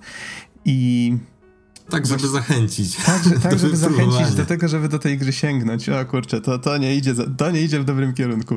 E, przede wszystkim nie polecam robić długich przerw, jak gracie w tę grę, tak jak ja, że powiedzmy parę miesięcy w nią nie grałem i do niej wracam, bo po pierwsze strasznie łatwo zapomnieć, co właściwie mieliśmy zrobić w tej grze. Ona ma co prawda coś takiego, że jeżeli ją włączamy jeszcze raz, to ona nam przypomina, jaki był cel. Mamy, dajmy na to mamy taki ekran, który nam przy okazji przypomina, co robiliśmy. Czasami sama postać właśnie mówi, że robiłam to i to, powinnam teraz zrobić to i tamto. I to jest okej. Okay. Przy czym mimo wszystko łatwo czasami zapomnieć jakichś mechanizmów, które w tej grze były. Raz się zaklinowałem tylko dlatego, że zapomniałem o tym, że istnieje właściwie ten ekran, ten ekran właśnie z misją ten, który pokazuje nam cele, a jak się okazuje, on w pewnym momencie gry nabiera też troszeczkę innego, um, trochę inną rolę też pełni. I postać mi mówi, co mam zrobić, a ja tak krążę po tym pokoju, krążę. Ojej, no już nie wiem. I w pewnym momencie po prostu zajrzałem do kontroli, się zorientowałem, aha, tu był jeszcze jeden przycisk. Tak naciskam i, a, no tak, tu jest opcja, której szukałem tyle czasu. Więc no oczywiście to ciężko mówić, czy to jest wina gry, czy to jest wina moja, tak, ale wydaje mi się, że zdarzały się tu takie momenty, kiedy mm, gra może mogłaby pewne rzeczy podpowiadać. Tutaj właśnie przechodzę do tego, że czasami flow gry trochę cierpi przez pewne niedopracowania. Zdarzało mi się, że klikałem na wszystko, znaczy klikałem w cudzysłowie, tak, bo wybieramy tutaj te punkty interakcji w inny sposób, ale że klikałem na wszystko, wykorzystywałem wszystko na wszystkim i okazywało się, że dajmy na to, gra chciała, żebym ja się trochę lepiej zastanowił nad tym, co jest właściwie problemem, żebym pomyślał sobie, aha, to może ja powinienem jednak zrobić to, albo wykorzystać to tam, zamiast klikać wszystko na wszystkim, ale to sprawia, że ta gra nie nadaje się zupełnie na przypadki, że dajmy na to wraca się zmęczonym po pracy i próbuje do niej usiąść, bo ona po prostu w pewnym momencie nas za mocno zmęczy. Ta, ona jakby nas zmusza do tego, żeby rozpracowywać czasami te mechanizmy, którymi, yy, którymi ta gra się rządzi, że dajmy na to, wyświetla się jakiś napis w górnym lewym rogu, że musimy zbadać jakieś przedmioty, albo że jakaś postać ma, dajmy na to, jakiś poziom, y, czy to stresu, czy właśnie.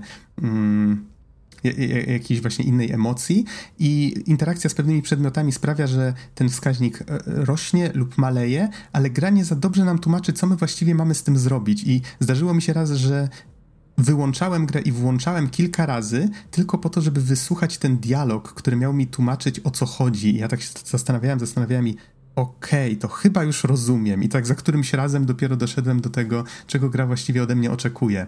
Wiesz Nie co, pan... może powinieneś po prostu zaraz kończyć recenzję, bo mój wskaźnik zainteresowania tą grą naprawdę się, naprawdę wiesz, maleje wartość pokazywana Oj, na no, no niestety. Zaraz niestety. pęknie szybka z przeciążenia, no słowo daję. Ale z tego co pamiętam, albo wyparłem to z pamięci, no nie wiem, w jedynce nie miałem takich problemów. Jedynkę przeszedłem dość szybko. Pamiętam, że zacząłem ją jednego wieczora. Okazało się, że gra jest dużo ciekawsza niż się spodziewałem, że będzie i skończyłem ją następnego dnia. No w dwójce jakby... Mówisz, że to były świetne zabrakło. 12 godzin. Słucham? I to były świetne 12 godzin. Wiesz co? tak jestem, żartuję sobie tylko. Jestem święcie przekonany, że jedynka była dużo krótsza, ale nie pamiętam. Powinienem sprawdzić, ale zapomniałem. Więc ciężko mi tu powiedzieć, na ile y, dwójka jest dłuższa, ale przejście jej zajęło mi 11 godzin, z czego mhm. jestem pewien, że trochę tego czasu na pewno minęło, dajmy na to, że zrobiłem gdzieś tam przerwy i odszedłem od komputera, trochę czasu właśnie na to błądzenie po sieci, czy niemożność rozwiązania jakiejś zagadki, więc załóżmy, że jest to gra na kilka godzin.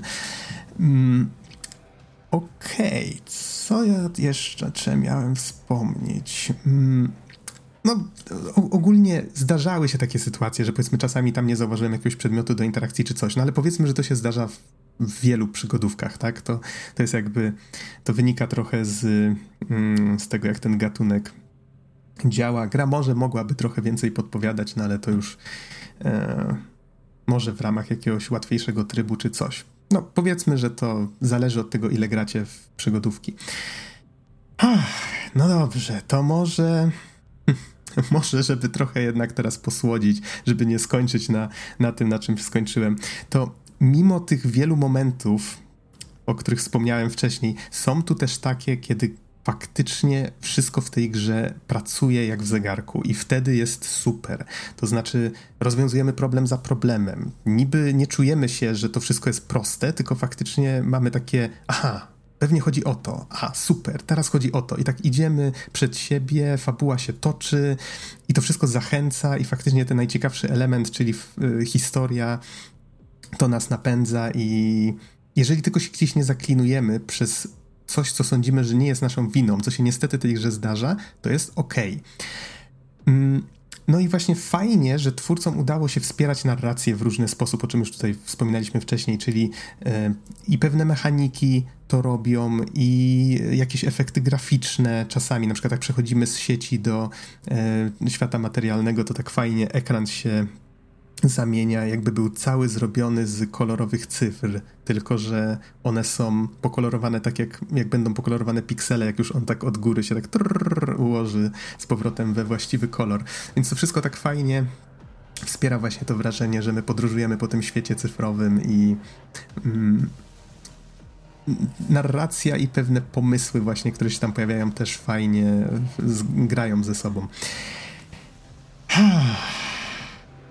I żeby jeszcze może tutaj dodać trochę na plus, to um, gra ma bardzo fajnie zrealizowany finał. Faktycznie wczoraj jak grałem, to ciężko było mi się już w pewnym momencie oderwać i bardzo dużą satysfakcję czułem z tego, że te pucelki zaczęły wpadać na swoje miejsca i czułem, że aha, więc wszystko co robiłem do tej pory zmierzało do tego. I to był taki moment, kiedy właściwie już wybaczyłem tej grze wiele problemów, wiele błędów i stwierdziłem, że to jest ok, to jest naprawdę spoko i, i cieszę się, że w to zagrałem. Więc no tak, zdarza się, ale ale nie, nie, nie, ma, nie ma tutaj niestety takiej idealnej sytuacji, że można by to tak polecić z, z marszu wszystkie każdemu. Um, już tak może formalnie, żeby troszeczkę o prawie też opowiedzieć, no to jest skromnie, budżetowo, ale wystarcza. Fajnie, że twórcy tutaj starają się raczej budować skojarzenia z takimi starymi systemami, systemami operacyjnymi, nie idą w jakieś fancy hollywoodzkie graficzne przedstawianie właśnie przestrzeni, tylko idą tutaj w proste czcionki, prosty interfejs, jakiś dajmy na to tego typu właśnie elementy, które kojarzą się bardziej z DOSem. Do tego mamy tutaj pełen voice acting, czyli wszystkie głosy są podłożone przez aktorów i wyszedł on bardzo fajnie, przy czym część kwestii, choć ma sens fabularnie, to wydaje mi się, że brzmi bardzo dziwnie, zwłaszcza jeżeli ktoś będzie słuchał, na przykład jak gracie, to czasami niektóre dialogi są takie no jakby ten dialog prowadziły między sobą maszyny, co można też uznać za zaletę, ale niektóre z tych dialogów brzmią naprawdę dziwacznie. W taki czasami zły, czasami dobry sposób.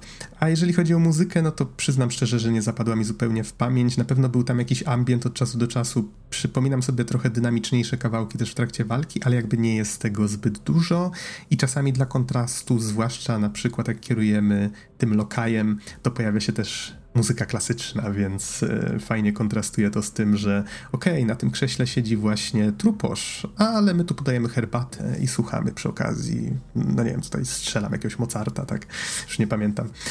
Um, więc czasami twórcom faktycznie udaje się wskoczyć w taki właściwy, właściwą nutę, że wszystko gra ze sobą idealnie, muzyka, grafika i cała reszta. No dobrze, pora kończyć ten przydługi wywód, który być może dla niektórych był hmm, trochę bolesny i zniechęcający, tak w większości. Ale jeżeli miałbym faktycznie jakoś podsumować, czy warto w tę grę zagrać, no to widać, że jest to sci-fi zrobione z sercem ma co prawda masę tych problemów designerskich, wymaga niemałej cierpliwości, ale wydaje mi się, że wynagradza ją tym, że ciekawie podchodzi i do tematu, i ta fabuła jest całkiem fajnie skonstruowana. Więc ciężko wydaje mi się, że wielu osobom prawdopodobnie nie będzie łatwo przebrnąć przez wady tej gry, ale jeżeli szukacie czegoś innego, czegoś, co jest warte poznania, to myślę, że warto jednak spróbować.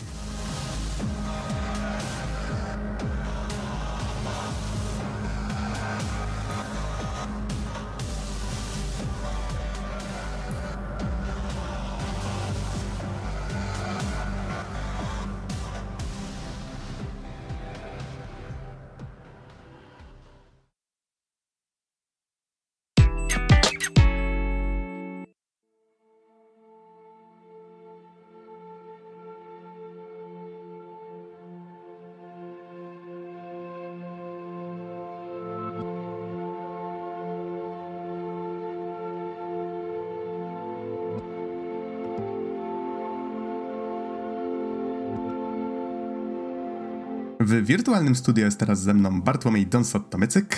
Halo, halo.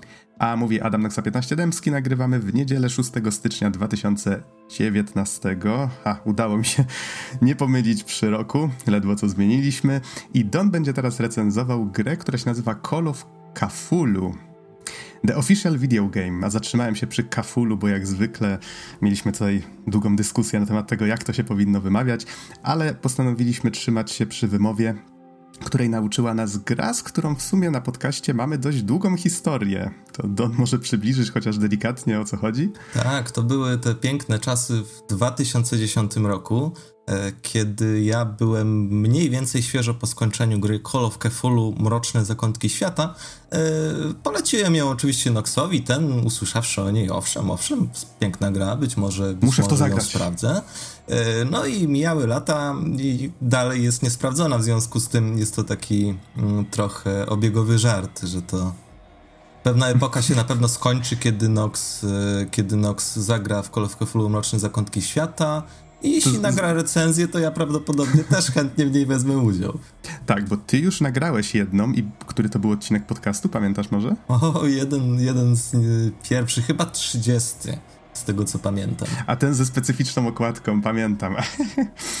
Okej, jeszcze w tej chwili nie widać jej na naszym, w naszym archiwum, ale mam nadzieję, że y, niedługo uporządkujemy tam wszystko i stare okładki wrócą. Y, Tymczasem tylko dodam od siebie, że tak, faktycznie mam wrażenie, że ten running joke, który przez tyle lat żeśmy kontynuowali, już chyba tylko najstarsi górale go pamiętają, y, jak w końcu zagram w Dark Corners of the Earth, to sami przedwieczni chyba przetną wymiary i, i już życie nie będzie takie samo. Ale tak, jestem przygotowany do tego, żeby w końcu to zrobić. Obiecałem ci, że przed premierą tej gry, którą teraz recenzujemy, skończę Dark Corners of the Earth. Niestety nie udało mi się dotrzymać tej obietnicy, ale mam nadzieję, że niedługo to zrobię. Więc przejdźmy może do właśnie Call of Cthulhu The Official Video Game. I gra została stworzona przez Cyanide, opublikowana przez Focus Home Interactive, stworzona na Unreal Engine 4. Możecie w nią zagrać na Windowsie, PlayStation 4, Xboxie One, a wyszła 30 października 2018, czyli pod koniec zeszłego roku. I ty, Don, grałeś w... Na Na... PlayStation 4 Pro. Okej. Em, Co jest jeszcze warte do podkreślenia, to to, że Call of Cthulhu The Official Video Game po prostu będziemy mówić pewnie Call of Cthulhu 2018.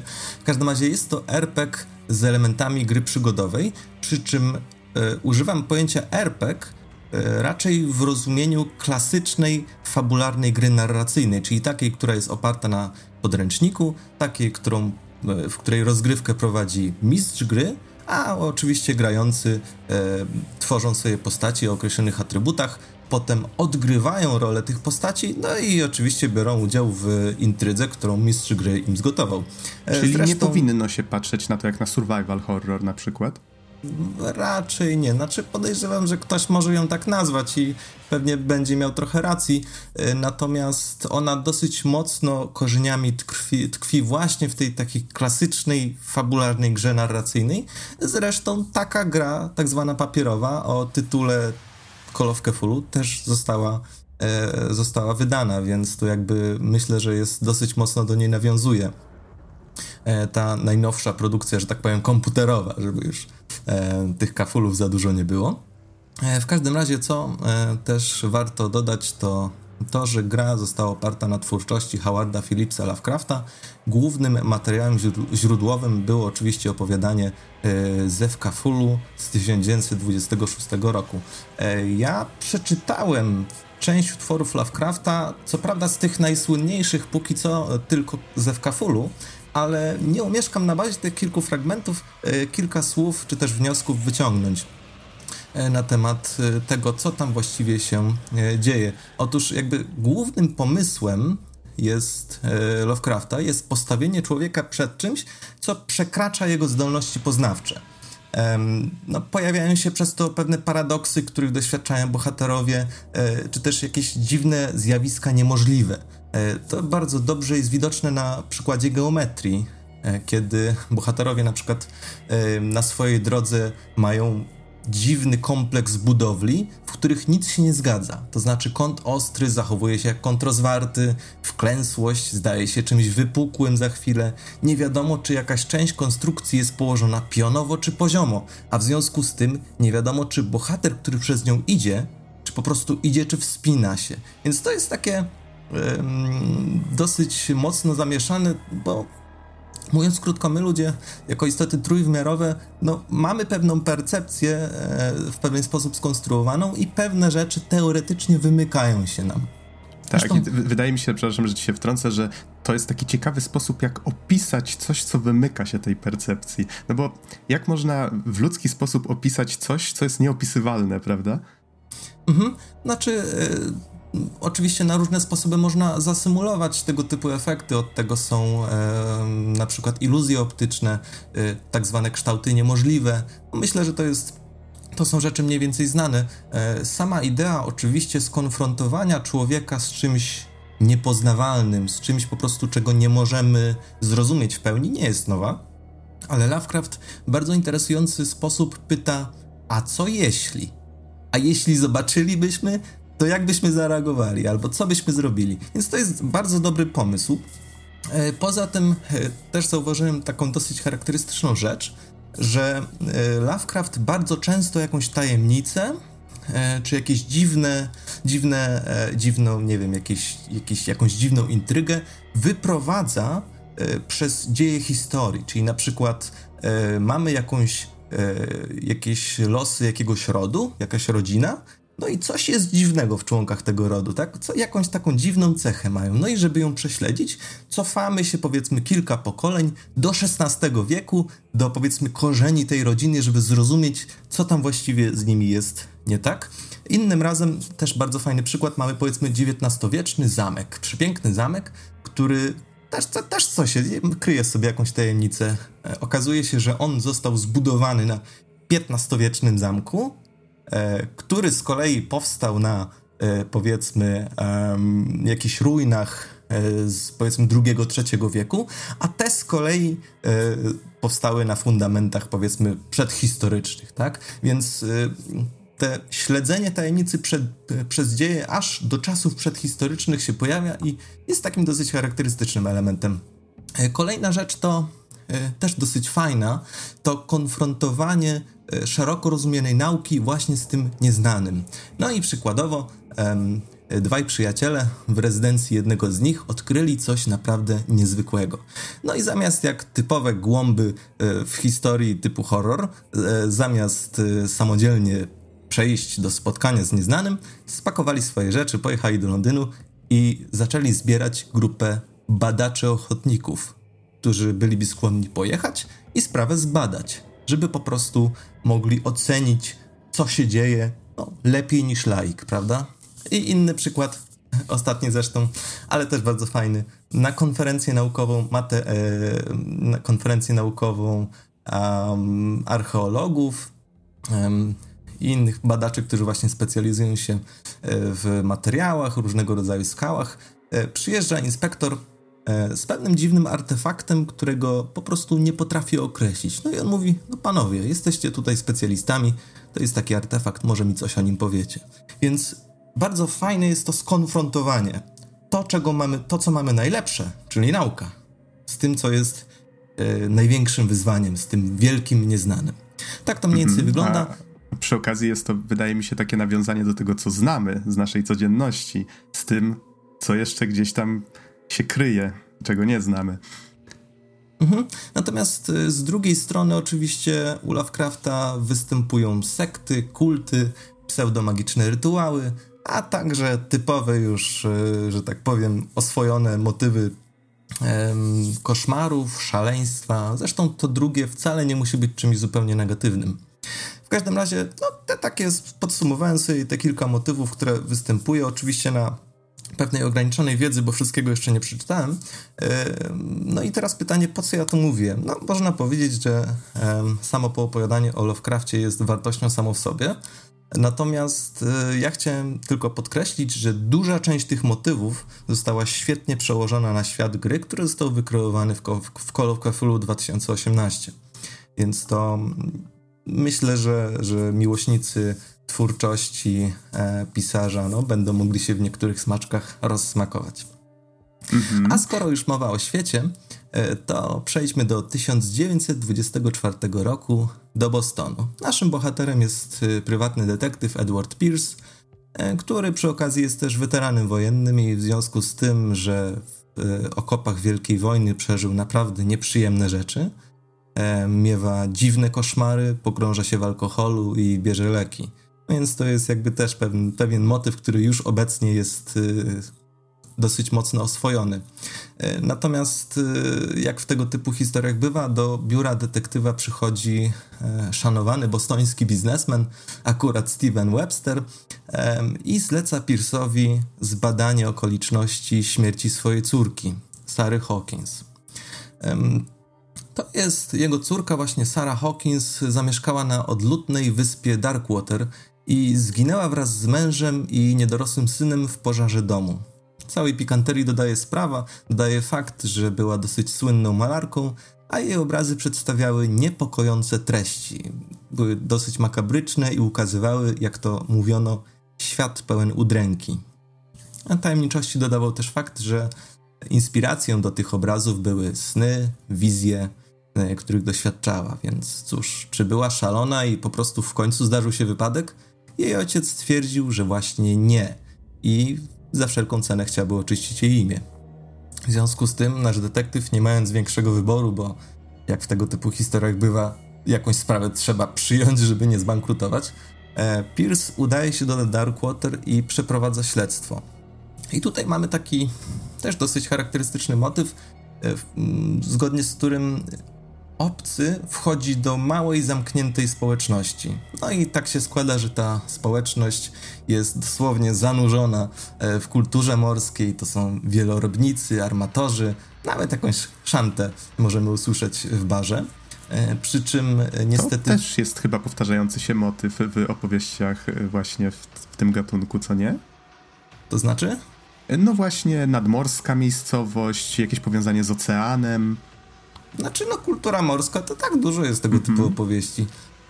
No i jak mamy do czynienia z właśnie z e, kulturą z morską, no to musi być jakaś szanta, muszą być armatorzy, wielorybnicy i marynarze i tak dalej. No to, to mhm. nie, nie ma no tak, innego tak. wyjścia. Może, może po prostu Kafulu mi się tak jakoś kojarzą. Znaczy tym, tak, ale... on y, tak, Kafulu no jest bezpośrednio związany z Morzem Oceanem i kulturą morską, więc tu mm -hmm. nie ma żadnych wątpliwości. Mhm, rozumiem. Jest też może być traktowane jako, wiesz, jako jedno z tych legend, które marynarze opowiadają po powrocie. Przynajmniej opowiadali. Nieważne. W każdym razie wszystko, co widzimy w Darkwater, e, niestety lata świetności ma już za sobą. Jest podupadłe, butwiejące i kompletnie zapomniane przez świat. E, do tego dochodzi też niepokojący szpital psychiatryczny, który oczywiście jest prowadzony przez e, wielkiego specjalistę o nieposzlakowanej opinii. Żeby nie było żadnych wątpliwości. Obowiązkowa atrakcja turystyczna. W każdym razie Pierce staje przed takim zadaniem, żeby dociec, jakie sekrety kryją się pod tą fasadą, żeby wyciągnąć na powierzchnię pewną, pewne brudy i dokopać się do intrygi. I co jest ciekawe, istotne są tutaj dzieje wyspy. My, żeby zrozumieć pewne rzeczy, które dzieją się teraz, będziemy musieli się cofnąć.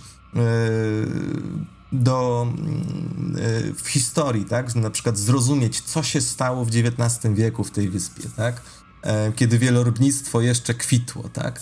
Mm, występują różnego rodzaju podania, legendy, a nawet pewne ślady przedhistoryczne. I myślę, że tutaj też jest y, dosyć widoczne, jak, y, jak twórcy próbowali za, zaadaptować pewne pomysły z Lovecrafta.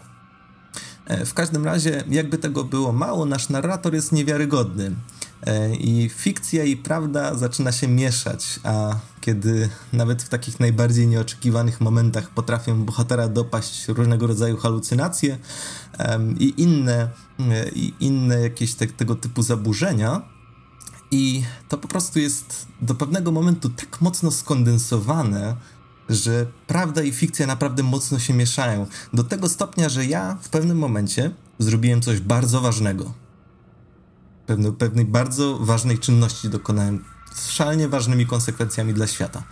I potem dowiedzieć się, że tego nie zrobiłem, że to nie była prawda.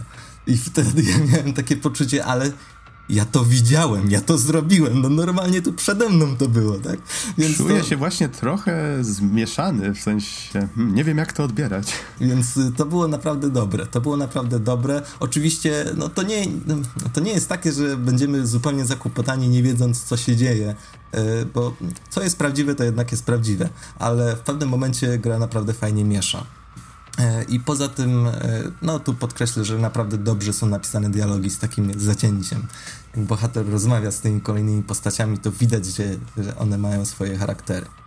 Hmm, czyli razie... brzmi, brzmi jak taka fajna historia. Powiedz mi, czy warto zagrać tylko i wyłącznie dla fabuły tę grę? Um, myślę, że tak. Myślę, że tak, zwłaszcza miłośnicy Lovecrafta będą, y, będą naprawdę zadowoleni, bo jest zręcznie napisana. Natomiast e, przejdę już do rozgrywki, ona dosyć mocno się wiąże z fabułą i tym, jak ta gra w ogóle funkcjonuje, e, że tak powiem, narracyjnie. E, no, a skoro już wspomniałem, że dosyć mocno tkwi w tradycji RPGa klasycznie rozumianego, no to nie może się obyć bez tworzenia postaci. Edward Pierce naturalnie jest gotowym bohaterem, ale na samym początku gry dostajemy kilka punktów e, umiejętności i możemy je rozdysponować między chyba dziewięcioma atrybutami bohatera. I w zależności od tego, em, w które cechy postaci zainwestujemy, em, to będziemy mieli w trakcie rozgrywki pewne dodatkowe opcje dialogowe, większe szanse na sukces w negocjacjach i tak dalej, i tak dalej. Więc na przykład, no, żeby nie wymieniać wszystkich, ale jednak dać kilka przykładów, e, psychologia. No wiadomo, jeśli, jeśli bohater będzie lepszy w tej dziedzinie, to będzie lepiej rozumiał motywacje i zachowania innych. Więc e, jeśli mamy do czynienia z osobą w ciężkiej depresji, która nie ma ochoty rozmawiać, ale jesteśmy dobrzy w psychologii, to będziemy mieć dodatkową opcję dialogową po to, żeby jednak ją zachęcić do tego, żeby na przykład coś nam powiedziała. Inna sprawa to dociekliwość, e, która podsumowuje jakby zdolności śledcze i to się przekłada na to, że bohater będzie lepiej rozumieć wcześniejsze zdarzenia poprzez analizę przedmiotów czy to, co się działo na miejscu zdarzenia czy zbrodni. Czyli mówiąc krótko, kiedy będziemy mieli w podsumowaniu e, do wyboru, e, czy też w sekwencji dialogowej do wyboru, co tu się stało, to prawdopodobnie będziemy mieli lepsze opcje niż gdyby dociekliwość była e, mniej rozwinięta. Jeszcze innym takim fajnym przykładem jest instynkt. W grze oprócz takich przedmiotów, które zawsze w niej będą, czyli powiedzmy jakieś wskazówki, książki na półkach i tak dalej. Jest też cała pula przedmiotów, które mogą być, ale nie muszą. I im większy jest y, poziom instynktu, tym większa jest szansa na to, że te przedmioty w grze się pojawią. E, więc no, jeśli nie inwestujemy w tę cechę, to może się okazać, że część wskazówek po prostu się nie pojawi i nie będziemy mieli e, szerszego obrazu na temat wydarzeń, które staramy się jakoś zrekonstruować. Mm, Oczywiście... Czy jest to chociaż y, pewnym stopniu losowe, czy to jest czysto określone? Y, myślę, że to jest trochę losowe, ale to generalnie im większy jest ten współczynnik instynktu, tym większa jest szansa na to, że y, te dodatkowe przedmioty będą się pojawiać. Więc tak to wygląda. Wraz z tokiem śledztwa oczywiście dostajemy kolejne punkty umiejętności, Natomiast ważne jest to, że nie da się wymaksować wszystkiego. W związku z tym moje śledztwo i mój bohater będzie nieco inny od twojego, ze względu na to, że prawdopodobnie wybrałeś nieco inne atrybuty. e, i po drodze będzie mieć na przykład trochę inne sekwencje dialogowe, opcje dialogowe, e, będzie być może trafi na inne przedmioty i tak dalej. E, to generalnie mniej więcej będzie szło tym samym torem, ale takie pewne smaczki się pojawią i rzucą troszeczkę inne e, światło. E, są też takie dwie umiejętności, o których powiem szybciutko. One są zdobywane aktywnie. To jest medycyna i okultyzm, czyli musimy jakby stykać się z pewnymi rzeczami, nawet z książkami medycznymi, żeby te, te dziedziny sobie podwyższyć. E, no i tutaj te, też są takie fajne zagwozdki, bo jeśli w pewnym momencie w grze wystąpi zdarzenie, które z punktu widzenia medycyny nie powinno się zdarzyć i jesteśmy na tyle dobrzy w tej dziedzinie, to mamy opcję dialogową, żeby stwierdzić, ej stary, ale to się nie mogło zdarzyć to, to, to coś tu nie gra. Więc to naprawdę bardzo, bardzo fajnie można, y, można pokierować tym bohaterem. No i oczywiście trzeba mieć na uwadze, żeby rozwijać go w odpowiednią stronę, taką, żeby dopasować go, że tak powiem, do swojego stylu gry. Czyli wiedza bohatera może stanąć na drodze do uwierzenia w konkretne wydarzenia, na przykład? Um, znaczy nie do uwierzenia, ale on po prostu zauważy, że coś jest nie tak, bo jeśli mm -hmm. powiedzmy nie ma odpowiedniej wiedzy, no to panie, no mogło, nie mogło, nie wiem, no nie znam się, tak? Ale, ale jeśli się zna, no to stwierdzi, że to coś tu jest nie tak. Więc tak to wygląda. Poruszamy się mniej więcej e, inaczej. Lokacje są. przechodzimy z jednej lokacji do drugiej w sposób liniowy, natomiast część z nich jest, jest y, raczej otwartych, czyli na przykład właśnie nabrzeże Darkwater, gdzie tam możemy sobie pójść do baru, możemy sobie pójść do kapitanatu i tak dalej. E, ale są też i na przykład rezydencja Hawkinsów to też jest taka jedna wielka, dosyć otwarta lokacja, a inne są niewielkie, dosyć zamknięte. W większości mamy do czynienia raczej z liniową grą, ale nie szkodzi, bo jest bardzo dobrze skomponowana, więc tutaj tak naprawdę przechodzimy przez tę historię i to daje samo w sobie dosyć dużo satysfakcji. Duża część gry e, to są właśnie rozmowy z tubylcami i zdobywanie różnego rodzaju informacji. Natomiast oprócz tego e, też no, dosyć często będziemy przeszukiwać różne miejsca w poszukiwaniu przedmiotów, wskazówek itd.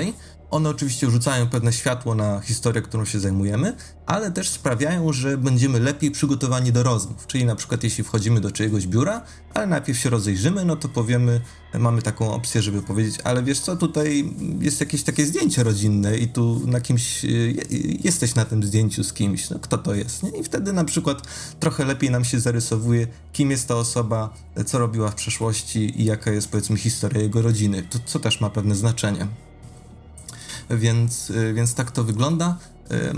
Niestety, co zauważyłem, jest dosyć niejasne, jeśli chodzi o dialogi, kiedy możemy wypytywać do woli, a kiedy mamy tylko jeden strzał na jedno pytanie. Bo czasem na przykład mamy cztery opcje, ale detektywie, musimy biec, nie, nie ma czasu. A detektyw mówi, ale zaraz, zaraz, ja mam pytanie.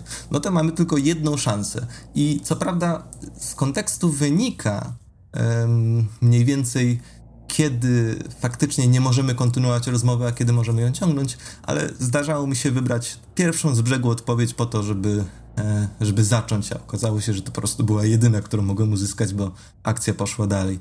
W tym momencie przypomina mi się system z Wiedźmina, w którym białe e, opcje dialogowe to po prostu były takie, które możemy ciągnąć sobie, a y, takie, które posuwały akcję do przodu, były zaznaczone na złoto. I trochę takiego systemu mi brakuje. Mhm, tak, tak, faktycznie było tam coś takiego. A wiesz co, tak akurat dając ci chwilę na oddech. Tak, trochę oddechu się przyda. Powiedz mi, czy te wszystkie statystyki, o których mówiłeś, mm, przynajmniej te, te właśnie atrybuty bohatera, tak? Wspomniałeś, że gra jest raczej liniowa, czy więc bardzo mocno ich wybór wpływa na to doświadczenie, na, na to, jak bardzo będą się różnić, ile się dowiesz, a a może są różne zakończenia na przykład? Czy może znaczy, nie chciałbyś zdradzać tego? Powiem tak, jeśli chodzi o atrybuty, to ja przeszedłem grę raz, więc y, powiedzmy sobie szczerze, nie, nie mam pełnego obrazu. Natomiast y, ukończyłem sobie prolog drugi raz i zwróciłem uwagę, że w momencie, kiedy i za drugim razem wybrałem troszeczkę inne atrybuty dla bohatera i już miałem na przykład w pierwszej analizie przedmiotu już miałem dodatkową opcję dialogową, która nieco bardziej rozjaśniała sprawę niż y, za pierwszym razem. W związku z tym Aha. te śledztwa będą mniej więcej takie same, ale no pojawiają się takie dodatkowe przedmioty, dodatkowe smaczki, które po prostu precyzyjniej yy, na przykład nam mówią, co się stało, tak? Mamy szansę na przykład zyskać więcej informacji albo lepiej poukładać sobie te kawałki układanki. Mhm. A czy, czy myślisz, że to jest na tyle bogate złoże informacji, żeby kogoś na przykład zachęcić do tego, żeby przeszedł tę grę dwa, trzy razy? Podejrzewam, że nie do końca, dlatego że to trzeba by jeszcze było wiedzieć dokładnie, no dobra, ja zrobiłem takiego bohatera, a który bohater będzie powiedzmy lepszy, bo tutaj nie ma prawidłowej odpowiedzi na wszystkie pytania, to znaczy, no nie można wszystkiego wymaksować i jeden bohater zyska informację o tym, a drugi o czymś innym. Więc yy, raczej podejrzewam, że to jest po prostu na jeden raz, ale to w jaki sposób rozwijamy postać też ma znaczenie, na, ma wpływ na to po prostu jak to śledztwo mniej więcej będzie przebiegać. Oczywiście ono, tak jak powiedziałem, jest takie same, ale są te takie smaczki porozsiewane tu i ówdzie. Mhm. Może żeby rozmowy e, między graczami o tym, jak przebiegła ich rozgrywka, były ciekawsze. No na przykład, tak? to mówię, to jest jedna z tych gier, w których moja historia będzie troszeczkę inna od twojej. Mhm, okay. um, Oprócz tego, wiadomo, jesteśmy detektywem, więc musi być tryb rekonstrukcji zdarzeń. To jest taki tryb, w którym wchodzimy, kiedy na przykład e, jest miejsce, w którym coś się zdarzyło, tak? Na przykład, nie wiem, pomieszczenie, stół, porozsuwanie krzesła, potłuczone naczynia, no i wchodzimy w tryb rekonstrukcji, żeby dowiedzieć się, czy też ustalić, co tu zaszło, tak? E, no i niestety nie jest to tryb zbyt bardzo interaktywny, bo po prostu odnajdujemy te fragmenty, które są interaktywne i wtedy na przykład yy, bohater stwierdza, ok, ktoś tutaj siedział, ktoś nagle wstał, coś musiało się tutaj zdarzyć. Albo inny przykład, e, strzępki ubrania zaczepione na jakimś haczyku czy na drzazdze, która, która ze ściany wystaje i ktoś tędy biegł, tak? Tylko nie wiadomo kto i nie wiadomo po co. Więc to są takie fajne rzeczy, tylko szkoda, że to jest raczej bierne. E, tylko raz miałem do czynienia z sytuacją, kiedy faktycznie zostało zadane pytanie, co się zdarzyło, i były trzy opcje do wyboru. Oczywiście wszystkie trzy w jakiś sposób pokrywały się z dowodami. To było naprawdę super, gdyby e, te rekonstrukcje zdarzeń same w sobie były pewnego rodzaju zagadkami. Myślę, że to naprawdę byłoby, dawałoby graczowi e, większe poczucie, że to, co robi no to nie jest prowadzenie go za rękę przez grę, tylko po prostu on sam coś odkrywa. I tutaj mi się przypomniało zaginięcie Itana Cartera, w którym po prostu jakby cztery różne zdarzenia, czy tam nawet więcej, trzeba było poukładać chronologicznie i nawet coś takiego by naprawdę świetnie się e, sprawdziło. Wtedy po prostu byłoby to więcej tej interaktywności. Mhm, tutaj takim świeżym w miarę przykładem jest Return of the Obra Dinn. Tam też jest taki dość ciekawy system rekonstrukcji zdarzeń. Mhm. W każdym razie, oprócz tego, no jak przystało na grę RPG, e, podejmujemy dosyć dużą ilość takich decyzji, które wpływają potem na, mniej lub bardziej wpływają na dalszy ciąg. Czyli na przykład możemy zaprosić kogoś do śledztwa, bo lokalny policjant mówi, słuchaj, to ja cię mogę do tych, tego domu Hawkinsów, to ja cię mogę zawieźć tam, po pokazać ci co i jak jest. No i możemy albo odmówić, albo, albo przyjąć te propozycje, czy też na przykład można jakiś problem rozwiązać, prosząc jakąś, e, jakąś inną postać o pomoc. Więc e, tutaj naprawdę jest, jest, jest to fajnie zrobione. E, to się nawet, nawet dochodzi do tego, że mamy taki jakby mini zespół, którzy po prostu w pewnym momencie się zbierają, siadają i dobra, co robimy teraz? I w tej sytuacji na przykład też mamy do wyboru. Postępujemy ostrożnie czy radykalnie. I im dalej w las, y, im dalej w śledztwie, tym więcej widziałem takiej zielonej ikonki z napisem to wpłynie na twoje losy. Więc naprawdę niektóre, niektóre wybory były, yy, przynajmniej zdawały się ważne. Niektórzy złośliwie twierdzą, że gra to visual novel, i co prawda ona jest mocno nastawiona właśnie na narrację, na odkrywanie tej fabuły i różnego rodzaju wybory, ale są też elementy, że tak powiem, czysto rozgrywkowe. rozgrywkowe. E, no i do takich elementów e, należą chociażby zagadki.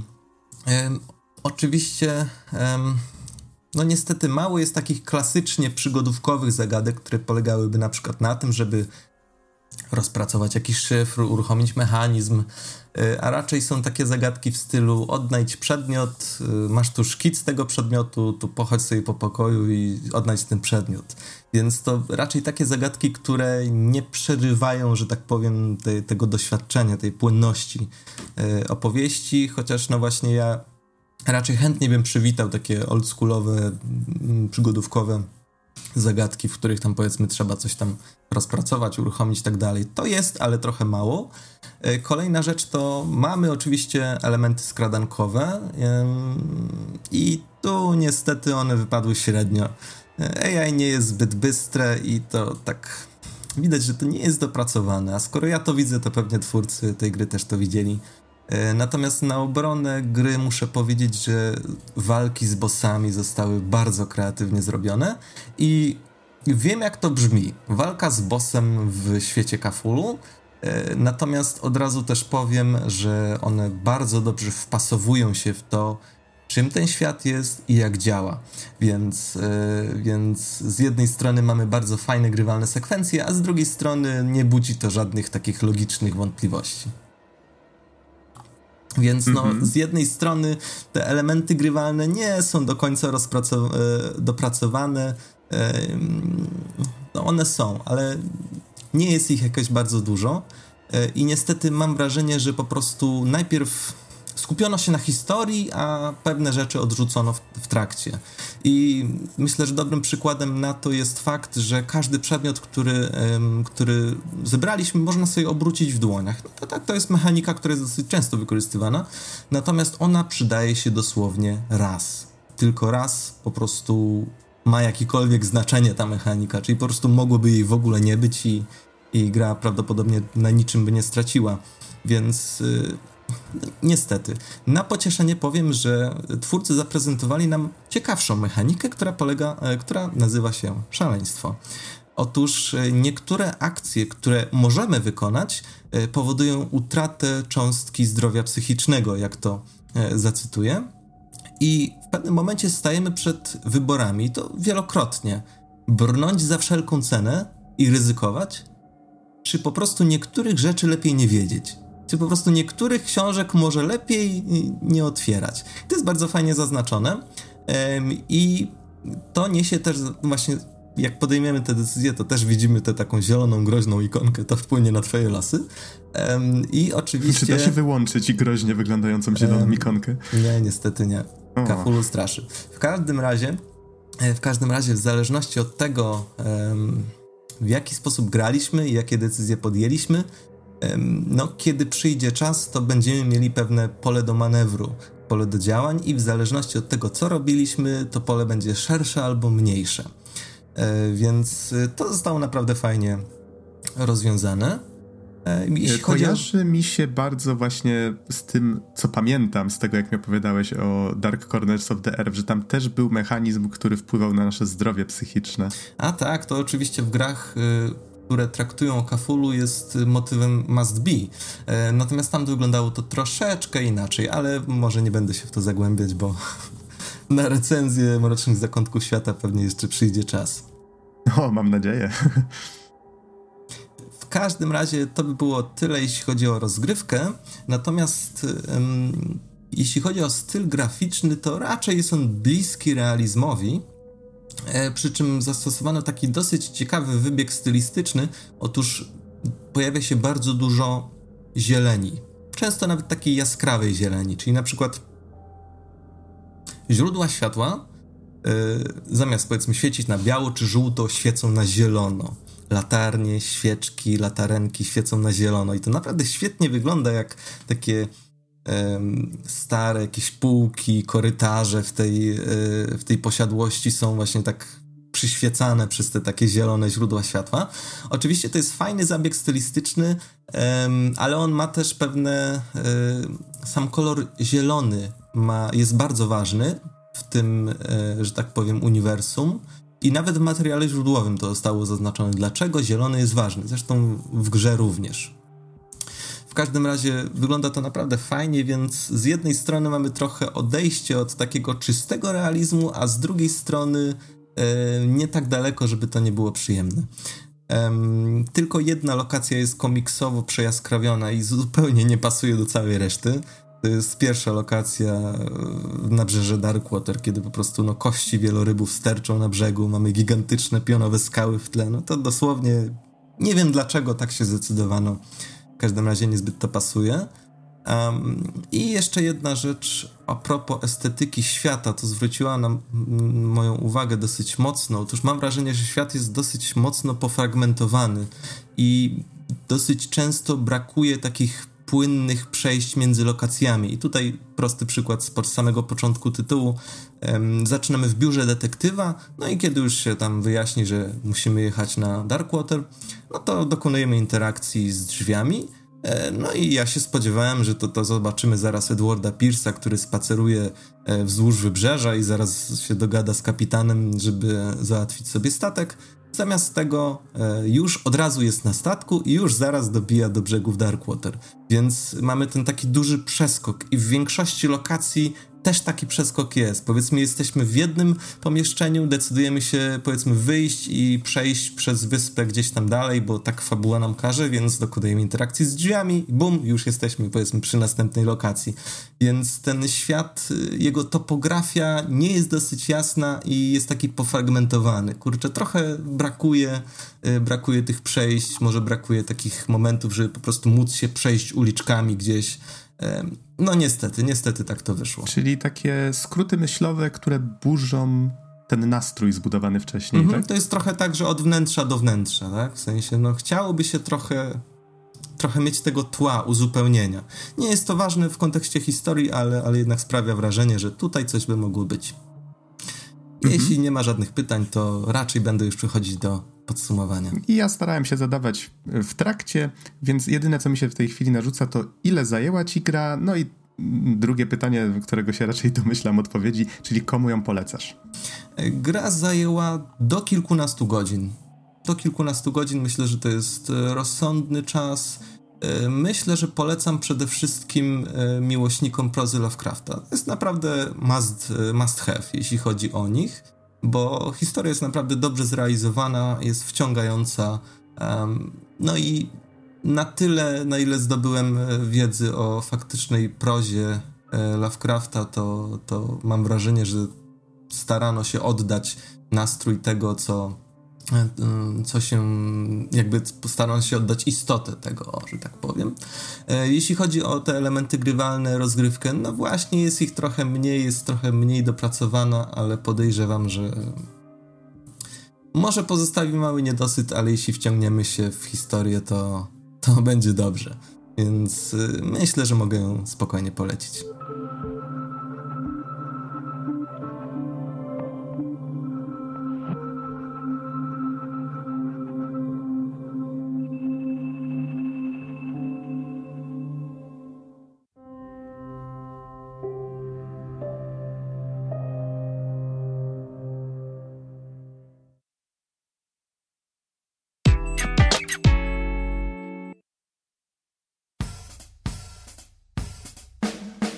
To już wszystko na dzisiaj. Dziękujemy Wam bardzo za uwagę i do usłyszenia w następnym odcinku. Trzymajcie się.